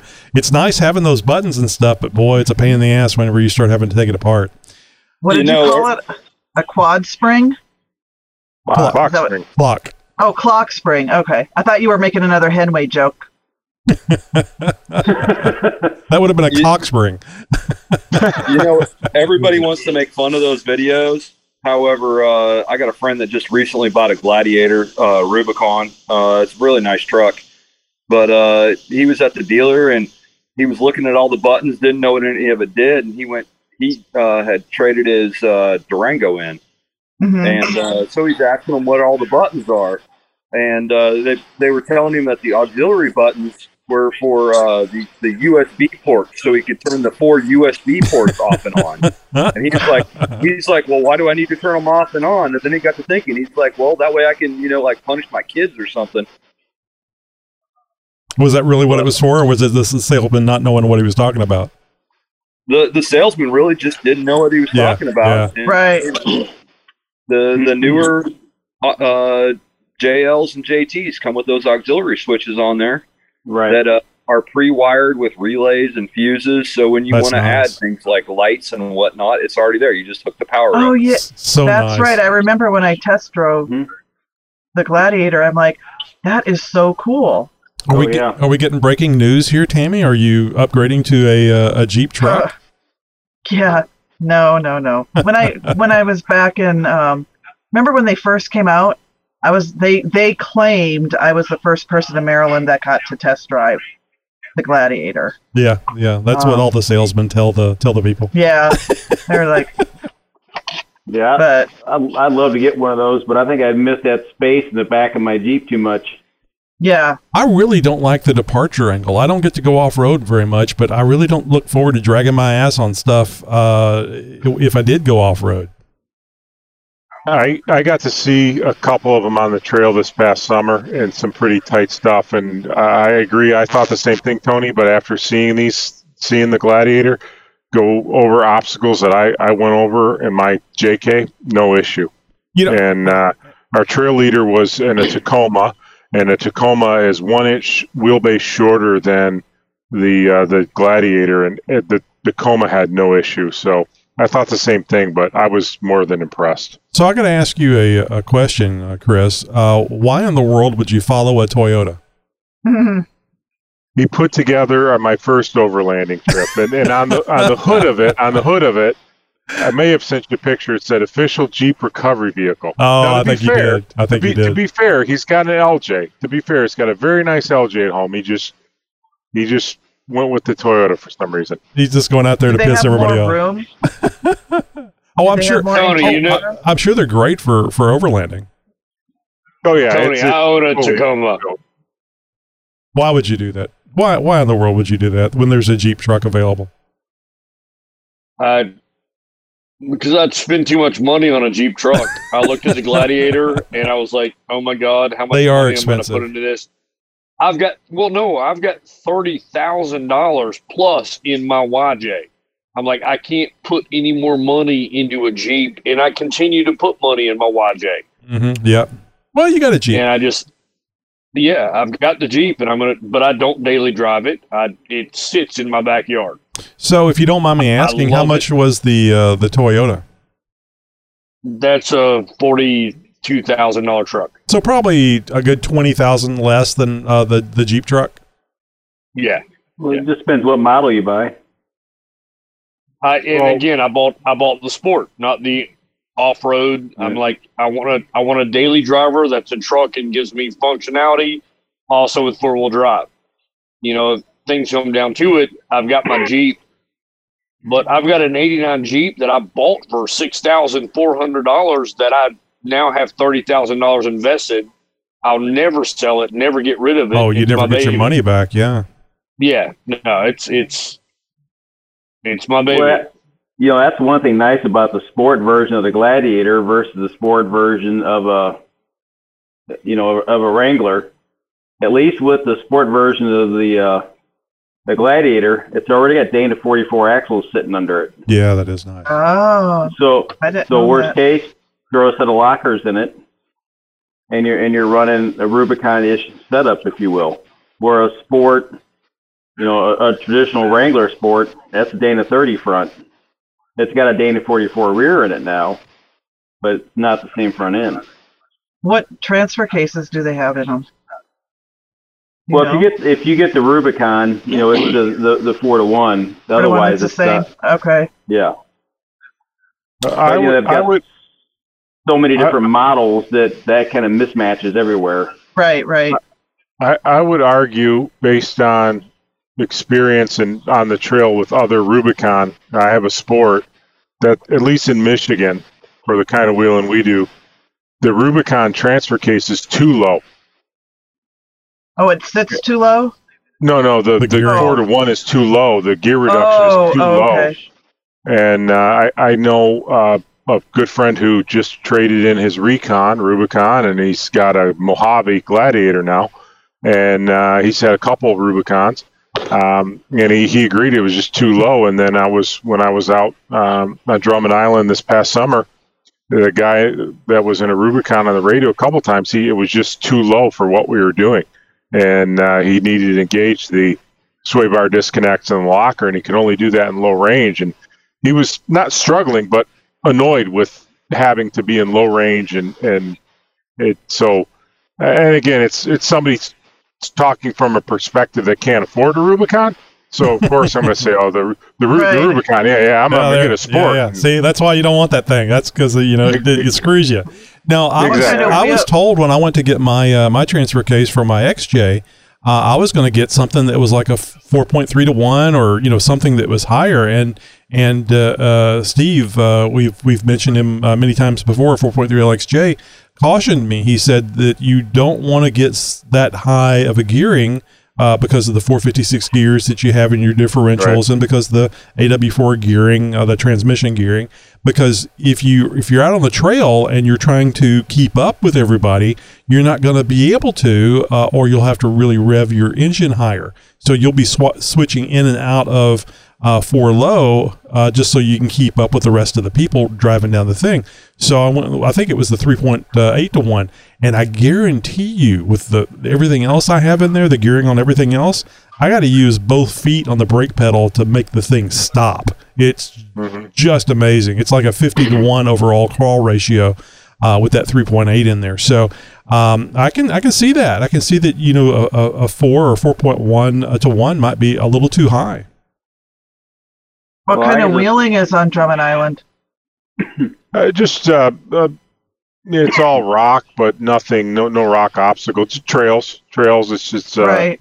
there's a, some some rock obstacles, but nothing nothing crazy. I But do you really- with my with my manual, I would love a little lower, a little lower gearing because, you know, that's the, that's the problem with the manual. You're either moving or you're clutch in because you don't get the option of sitting there and just feathering the pedal and sitting. Right.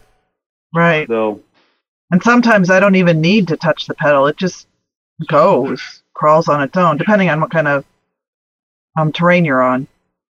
So, so Chris, when you're wheeling on Drummond, like you're talking about, I'm assuming you're running like an open trail that you may be going 10 mile an hour, 15 mile an hour, something like that. Yeah, if that. I mean, it's it's it's rock. I say rock. It's a big limestone island. It's just the terrain's very rough, so you don't want to go too fast. But yeah, you're just you're just rolling through. I mean, I'm second gear. I've got a sport, so it's what two seven two to one, three seven three rear end, uh, rear gear, and it's second gear, just crawling. You know, idling at ten miles an hour. But do you You really need need manual too, isn't it? Do you need It's a four low? manual, yeah. But four low is probably not necessary. I mean, you could run four high. I, I could, but just for preference, because I'm in a manual, run four low. I can leave it in second gear and not have to touch the clutch all day. Oh, that's nice. Yeah. Versus if you're rock crawling, that I, I mean, I've I've had two Rubicons, and I love the the the ratios because it I can creep up the rocks or whatever I'm doing. Right. Uh, well, again, I'm I'm poor. I'm poor. I can't afford a Rubicon, so that's what my argument's going to be all day long. Well, I wouldn't. I wouldn't say that there, Chris. Uh, your your uh, sport probably costs more than my Rubicon. I'm just going to throw that one out there. I'm running a TJ Rubicon 04. I, I only got. I only paid like 13k for it when I bought it. So uh, Yeah, pay paid a little more. So that's an interesting thing that uh, somebody brought up about having the sport.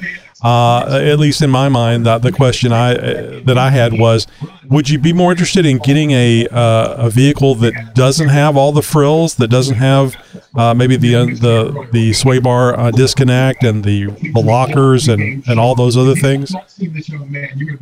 I think if I had to do it over now, I would like to do a sport so I could pick all the different things that I want. Now that I What you know more about it, yeah. Um, you know, and save that money, and then you could customize it the way you want. Right. You know, because I spent all that money um, on the Rubicon, and then I changed my drive shaft, I changed my steering, and you know, I added more on it where I could have probably saved a lot of money. You know, I really, a sport. I really feel upgrading bad for the for the folks that change out the axles. They get Rubicons and then they they pull the axles out of there because they find that they need to get you know some uh, some heavier duty axles in there, maybe Yeah. in the sixties or something. And now Well, they've got and- and these. Yeah, that's the reason why I went the route I went. I bought the Sport because the Rubicon was pushing twenty grand more. And Yep. what what I looked at the options, I figured, well, I'm probably going to do some upgrades on this thing. Yep. And you know, there's so many people out who buys who buys a Rubicon, and they rip out eventually everything that made it a Rubicon. I mean, that's and kind of I actually that's kind of I the fun of owning the Jeep pick a is TJ modifying now it. or a YJ. Yeah, but at the time, I shoot, I could. All I could do is like get new floor mats and some seat covers. You know, well, when with, I first with the it. Rubicon, you really didn't need anything. Right. But now that I know more and I have more experience and I have someone that can help me, you know, work in the garage. Right. Um, Neil actually wants to put one tons and 37s on my Jeep, and I'm like, oh, I don't want to go that high. It's uh, it's really nice, Tammy. That that TJ I that I that I drove out in uh, Big Bear, California. My God, that was so much fun. I don't know how good it would be as a daily driver, but boy, off road, it was just amazing. Well, yeah, you know, that's that's the whole thing. Well, you know, Tammy, uh, 40s are the new 37s. I've heard Yeah, that. I know. I just have these little wimpy 35s, and I thought they were so cool. I'm like, look at how big my Jeep is. But yeah, 40s on daily driving would be kind of tough.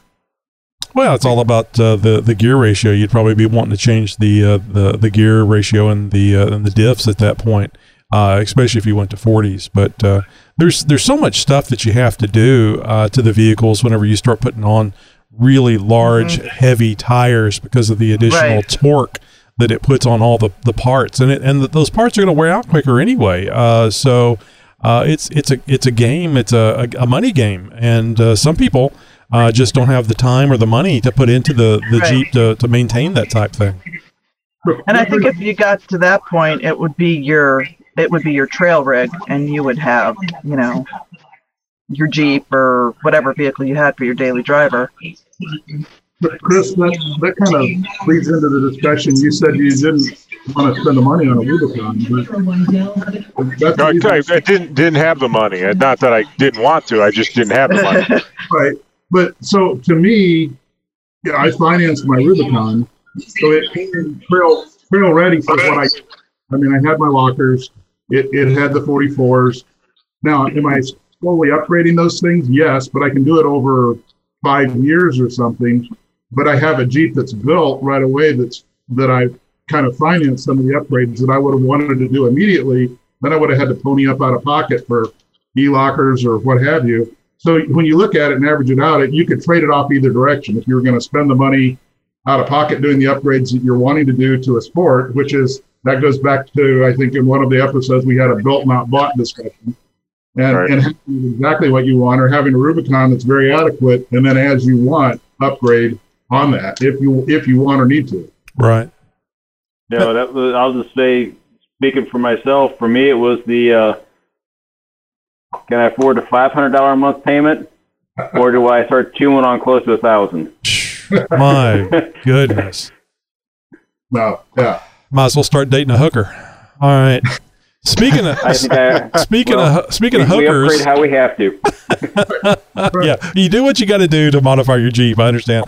So speaking of hookers, uh, let's uh, let's listen to uh, Nikki G here real quick. From the mind of Nikki G. Hey, this is Nikki G. And Tammy, I ran into a friend of yours at Uwharrie last week. Hey, hey, Jeep Mama, how you doing? This is Jerry, and uh, we missed you over here today. So, I don't know. We'll see you out there in uh, in Moab in the spring, I guess. Tammy, uh, I miss you. Dying to go wheeling with you again.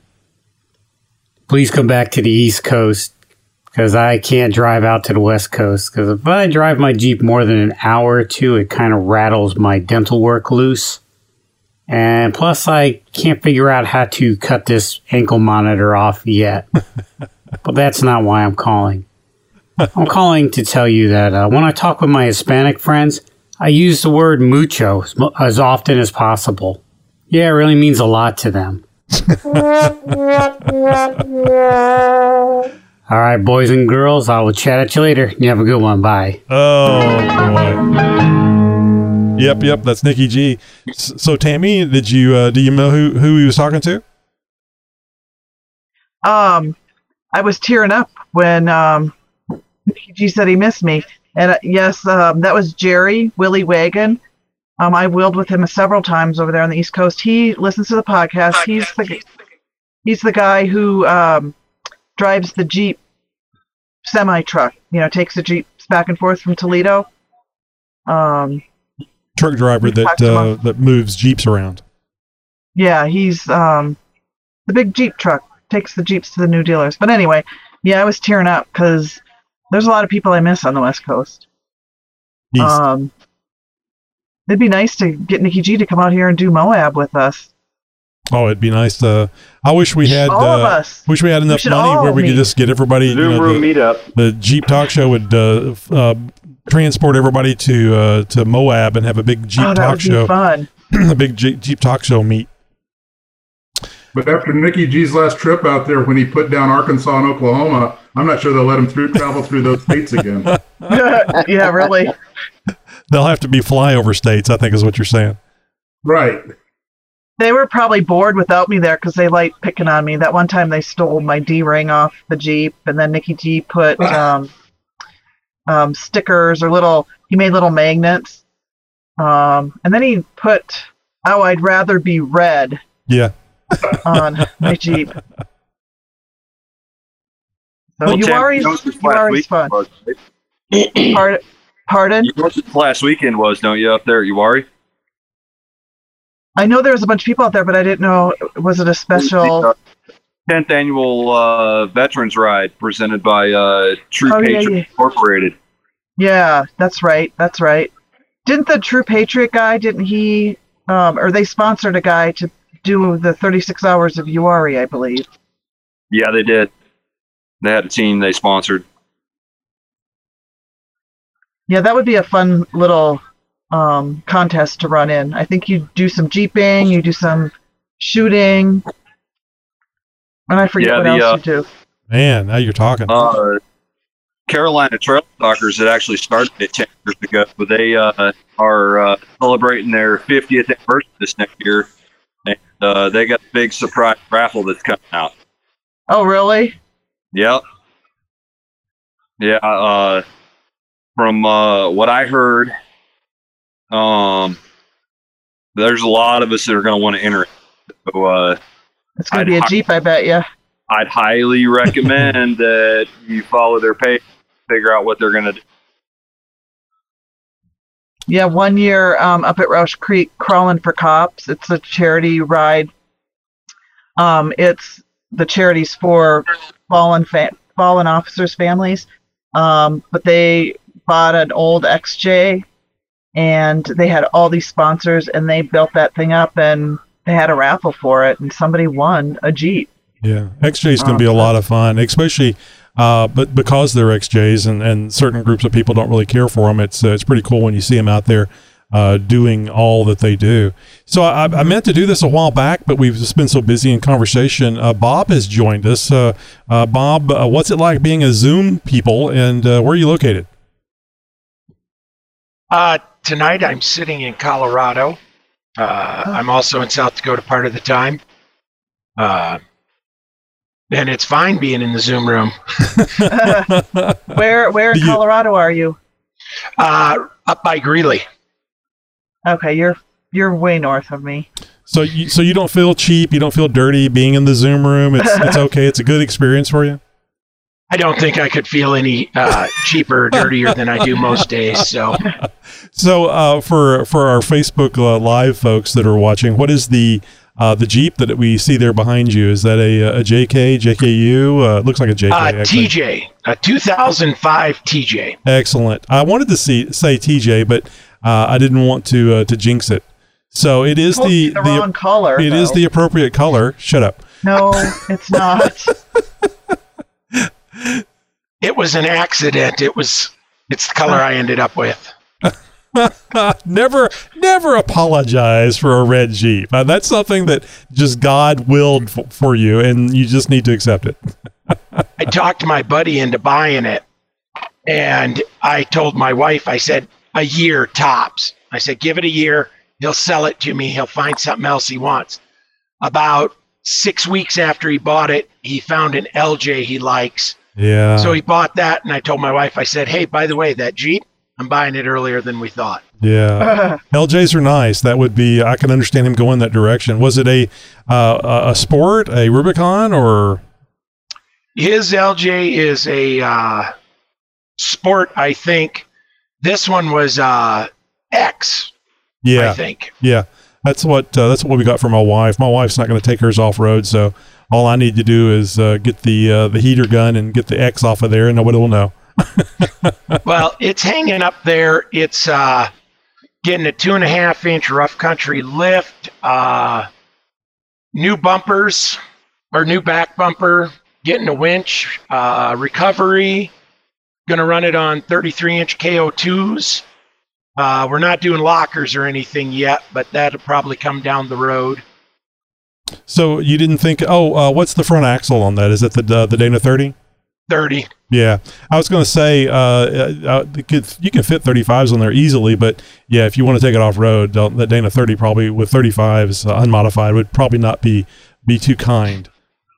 Yeah, we'll we'll have to strengthen everything up, but I don't plan on going any higher than 33s with this one. Okay, well, there's nothing wrong with that. Uh, it's just the something just so sexy about a Jeep with really big tires on it. So uh, sometimes you get uh, you go down that slippery slope uh, trying to get the right look and. Uh, uh, not considering the the mecha- mechanics behind it. Now, there was something I wanted to ask you guys before we got before we ran out of time. Uh, I love this when it happens to me, and I was just wondering if it, if this has happened to you guys. Maybe you have a, a good, interesting story. So, has somebody ever stopped you, like say in a parking lot? Uh, uh, I know, usually getting in and out of your Jeep and compliment you on your Jeep, and maybe ask some questions about it, or perhaps they've given you a hard time about having your gas guzzling, uh, tree killing, uh, grass stomping Jeep, uh, modified Jeep off road. What uh, ha- ha- has anybody run across those things? I mean, I, I think everybody's run across the thing if you have a modified Jeep that you get compliments like a nice Jeep or a thumbs up or uh, a question or two. But uh, just curious, anybody take the the wrath of a a, a tree hugger? No wrath Um, of the tree hu- tree hugger, but I have had people when pulling up at Walmart next to somebody, and they came over and looked at it because they were looking at getting a Jeep, Mhm. and uh, just had a few questions. So it, that ended up about 45 minutes in the parking lot. Just Oh wow. yep. so it's all good. Yeah, I always I always get compliments like if I'm in the drive-through or whatever, like, "Oh my god, nice Jeep." Um, and you know, of course, people say, "Oh my god, there's Jeep Mama." I'm kidding.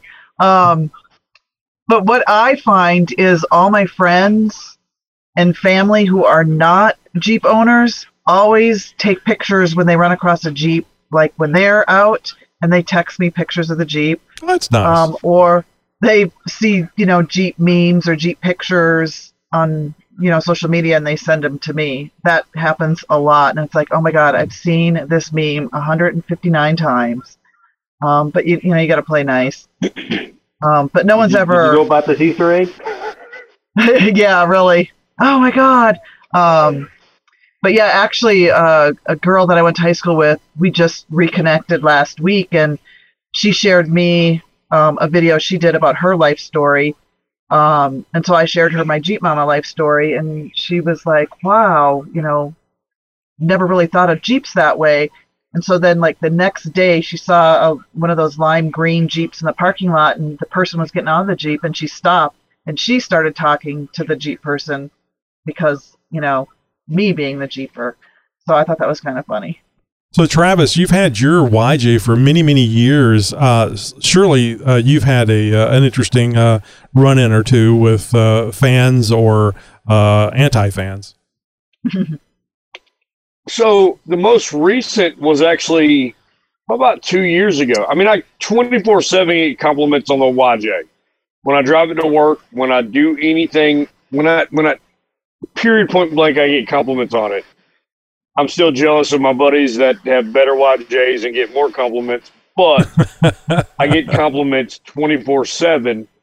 Um, but the most recent, when I was stopped in a traffic light and it's probably been when I first started listening to the show, is three years ago. A guy, not one guy, but three and four around me at a major light, all were like complimenting on my third brake light that I personally built for my Jeep. YJs didn't come, or an 89 YJ did not come with a third brake light.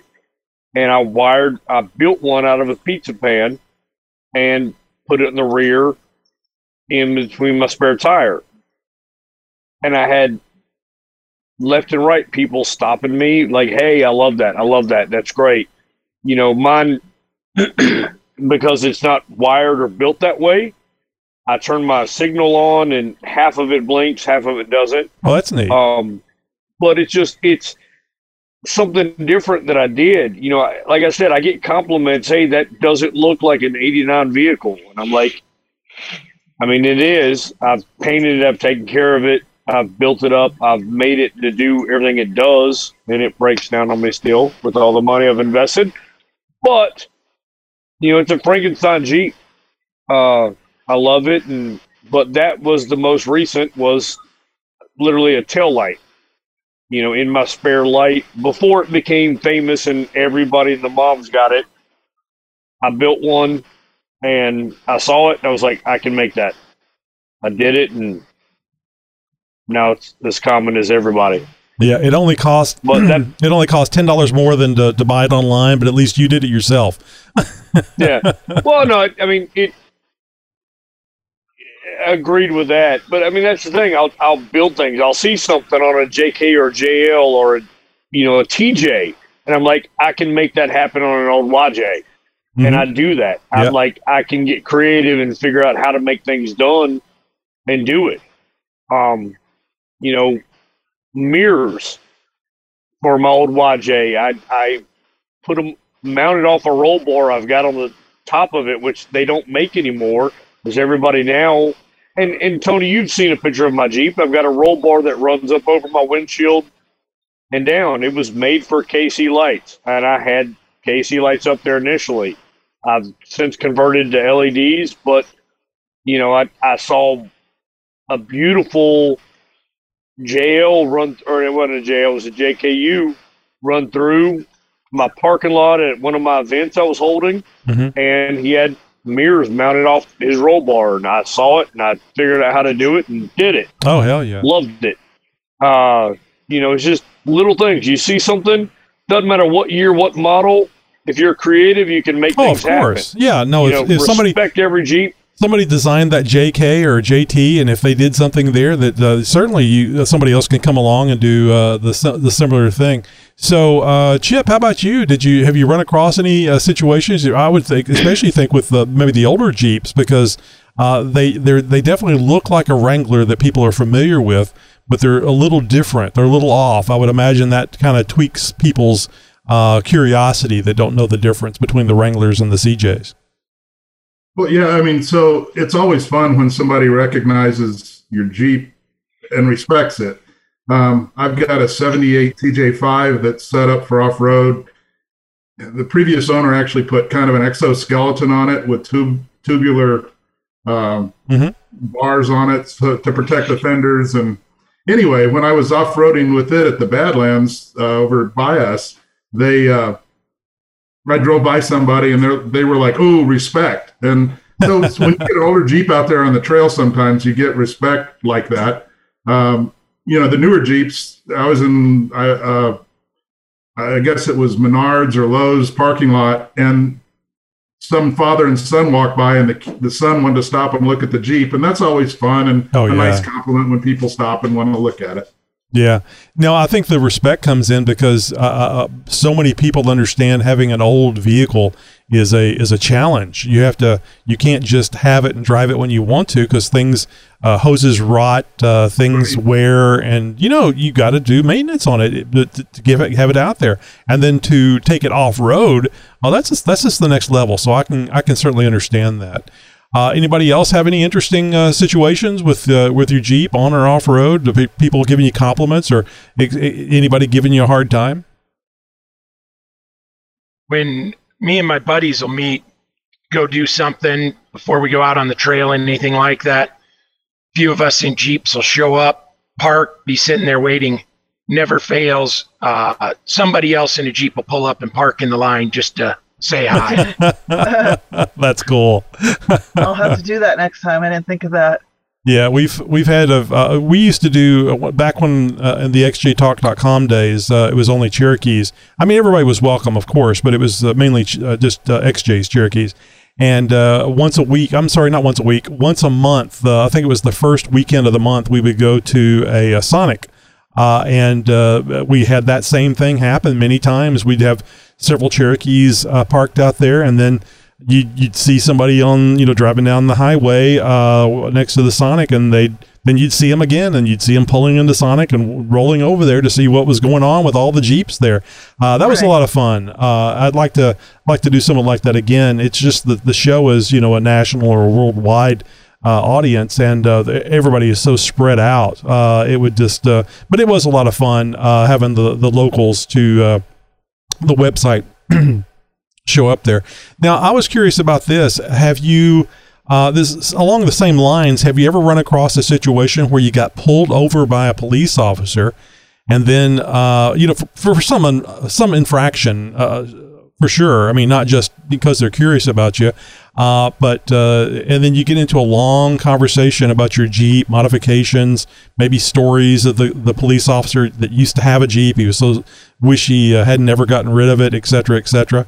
And uh, if you have had that, how did it end? Did you get the ticket? Was it a warning? Uh, what was the uh, you know? Did you go to jail and they they took your Jeep? How did how did it work out? in high school, in high school, I had a YJ that was red, by the way, and uh, I got, I got, it was yeah, uh, I got stopped. uh, I didn't, I didn't turn my headlamps on when I, when I left where I was going at the store because they're so poor and and they're still the same What difference does condition. it, what difference does it make? on. On or off? It didn't it didn't matter. I couldn't, I couldn't tell. I, Yeah. I couldn't tell, and I just got a warning. But I, I, I told him I was like, I, I yeah, you really can't tell, and it's not much better with the JK. Um, but yeah, That's I just sad. got let off with a warning. I didn't know. You wouldn't know if they're on or off. Was there any Jeep Can't- discussion? Did did he uh, ask you some questions about your Jeep? Was he a, a Jeep interested person, or it it was just simply a stop? It was simply a stop, but he seemed to he seemed to understand the explanation, like like he maybe he'd heard it before. He's like, well, yeah, just just you know, make sure you pay more attention next time. So he seemed to understand the explanation. Gotcha. Like yeah, like yeah, he's heard about it. He was aware of the the uh, the, the the candle situation. exactly, exactly. Well, for me, whenever I get pulled over, which hasn't been like maybe three or four times, I always say, "Oh, did you pull me over because you wanted to see my Jeep?" uh, don't don't that doesn't work. no, I wouldn't That- think so. No, that doesn't work. Um, but actually, here in the valley, Neil was in his the J4000 truck that we got, and he was actually pulled over just because the Yeah. cop wanted to see the truck. yeah, Um, so I can see but yeah, that but don't don't use the hey, did you want to see my Jeep or hey, you know I'm kind of a big deal. Don't that doesn't work either. So also, also Tammy, there's a thing where they uh, supposedly the, the the lady says, "I heard that uh, police uh, don't give uh, good-looking women tickets," and uh, he says, "That's right," and hands you the ticket. right? No, that would that would hurt, right?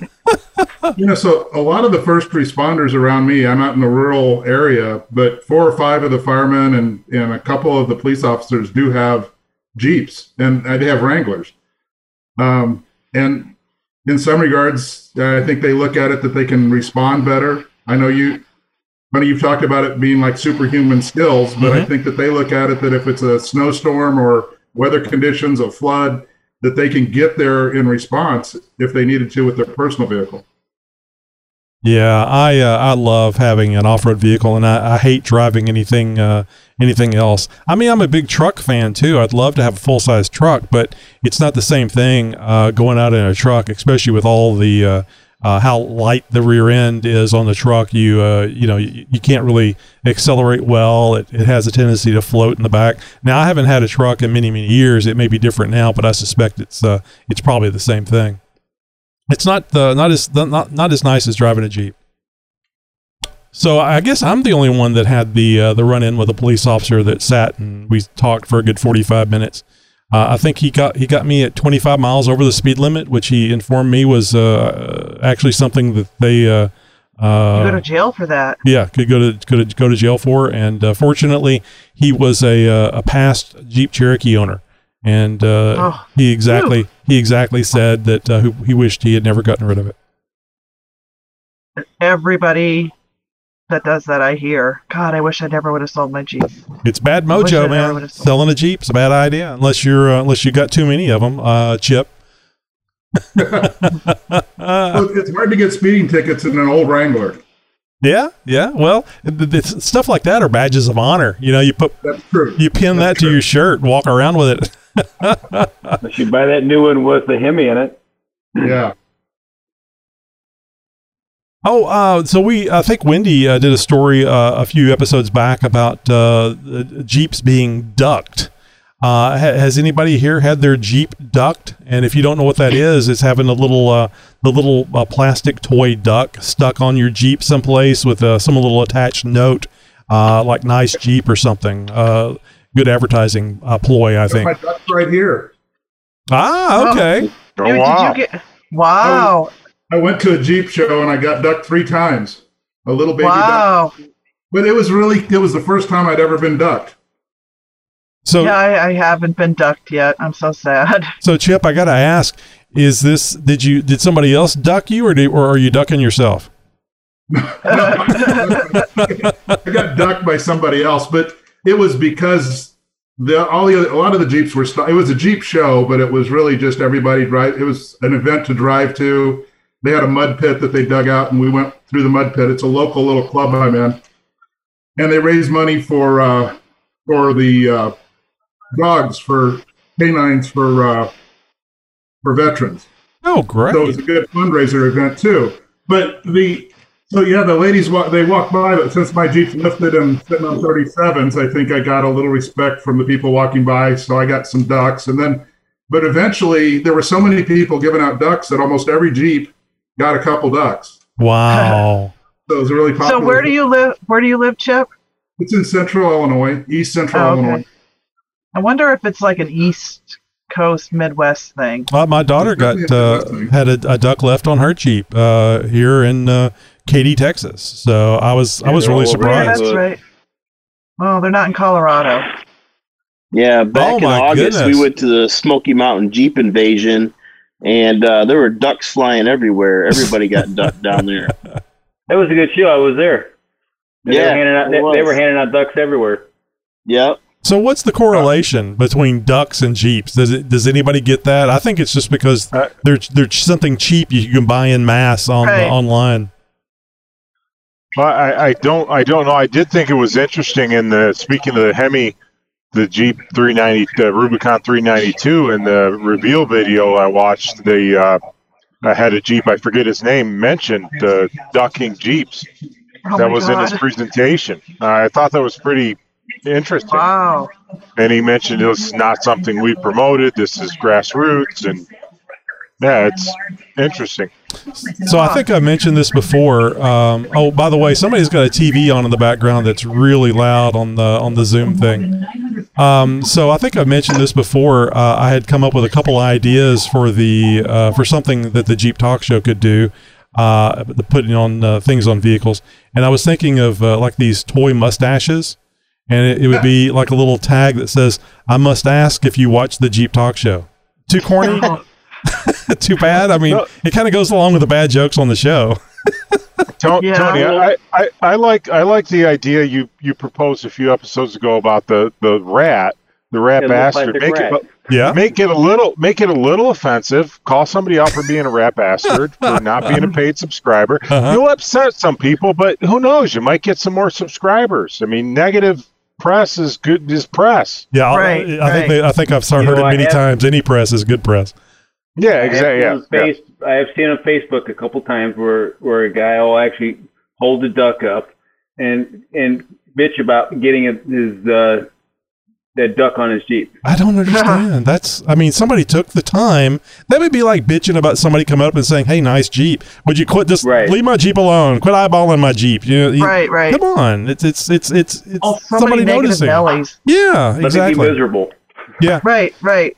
so the other thing I was thinking about was uh, I wish I could find somebody that made uh, 10 millimeter sockets, uh, like plastic out of plastic, because then the, the thing would be. To, and, and- but I think so many people wouldn't get that, you know, with the, the 10 millimeter thing. Uh, No, so many well- Jeep owners wouldn't get that. But I think it'd be pretty funny about, you know, here's a, a 10 millimeter socket, and uh, to find out more uh, things about your Jeep, listen to the Jeep Talk Show. but the rat, the rat younger a good idea. generation wouldn't understand that. I think our generation would. And I say our in a casual Zoom meeting sense. Mhm. Younger generation, no, they're going to be like, "What? Ten millimeter?" Again, I don't think a lot of them do a lot of work themselves on their Jeep. I could be way wrong because I know the groups I travel with, the groups I ride with, everybody's wanting to do their own work. Um, well, I, I think, think for it- the for the JK There should be you an 18 millimeter wrench. A- Yeah, 18 you mils go. for the JK. Yep. Yeah, Bob had a uh, 10 millimeter right there by his side. He put, put Yeah, I was trying to read that. I'm the camera. assuming that's what it was. Yeah. Yeah, that's what it was. I'm Uh-huh. actually sitting at the toolbox. Yeah, and at JL is it's engine engine analyzer because you need the code first. exactly. Well, guys, we've been been at this for an hour and fifteen minutes. It's time to, Oh my to- gosh, to- yeah, it's wow. time to wrap it up. I really appreciate you guys uh, uh, joining here with me, and uh, I'm glad you guys didn't choose to screw me and not show up. I figured you all, all were going to get together and go, let's get there 15 minutes late just to uh, see what Tony does for 15 minutes all by himself. Well, we were all Back supposed your to be original. rat. We were all supposed to be rat bastards, but everyone forgot. Well, some people don't know how to change the names. Tammy, you're you're on top there. Yeah. There you go. Tammy. how to change names in the, in the Zoom room. There's a video. Oh, That's a a video. There, there you go. All right, guys, we're going to wrap it up. I sure appreciate you being here. And uh, remember, uh, if you're going to join us uh, for the next episode, we're going to be recording on Tuesday night at uh, 10 p.m. So the Zoom room will open at 9:45 p.m. Central Time, also known as God's Time. and we hope you're there because we love uh, having you join us here live on the show. And uh, for you folks that are watching on uh, Facebook Live, or maybe you're not watching the live, maybe you're watching the Facebook recorded version, uh, and you'd like to be there for the live so that you can uh, make comments in the uh, in the on the video, and actually those comments will show up on the the bottom of the screen. Uh, Tuesday, uh, nine. Uh, the, the Facebook Live really starts around 10 p.m. Central Time, so uh, just mark it down on your calendar. And uh, if you'd like to have notifications, just go over to jeeptalkshow.com slash contact and uh, sign up on our newsletter, and then we'll remind you that uh, that it's coming on. And of course, we'll be doing a reminder uh, on at least by Tuesday that uh, the the show will be on. So until next week, uh, we're going to say a good night, and hopefully you're going to have a very good Thanksgiving coming up. And uh, uh, you know, let us know. Let us know how your Thanksgiving went, especially if you uh, took the time to maybe go off road or or do some wheeling on uh, maybe the Friday if you're if you're off uh, the Friday after Thanksgiving instead of going shopping. Uh, you know, uh, you, uh, went out off road someplace. Maybe you, no, everything, maybe everything was closed, but you have a special place that you can go to to uh, to do that. So have a good night, and we will see you again next episode. Podcasting since 2010.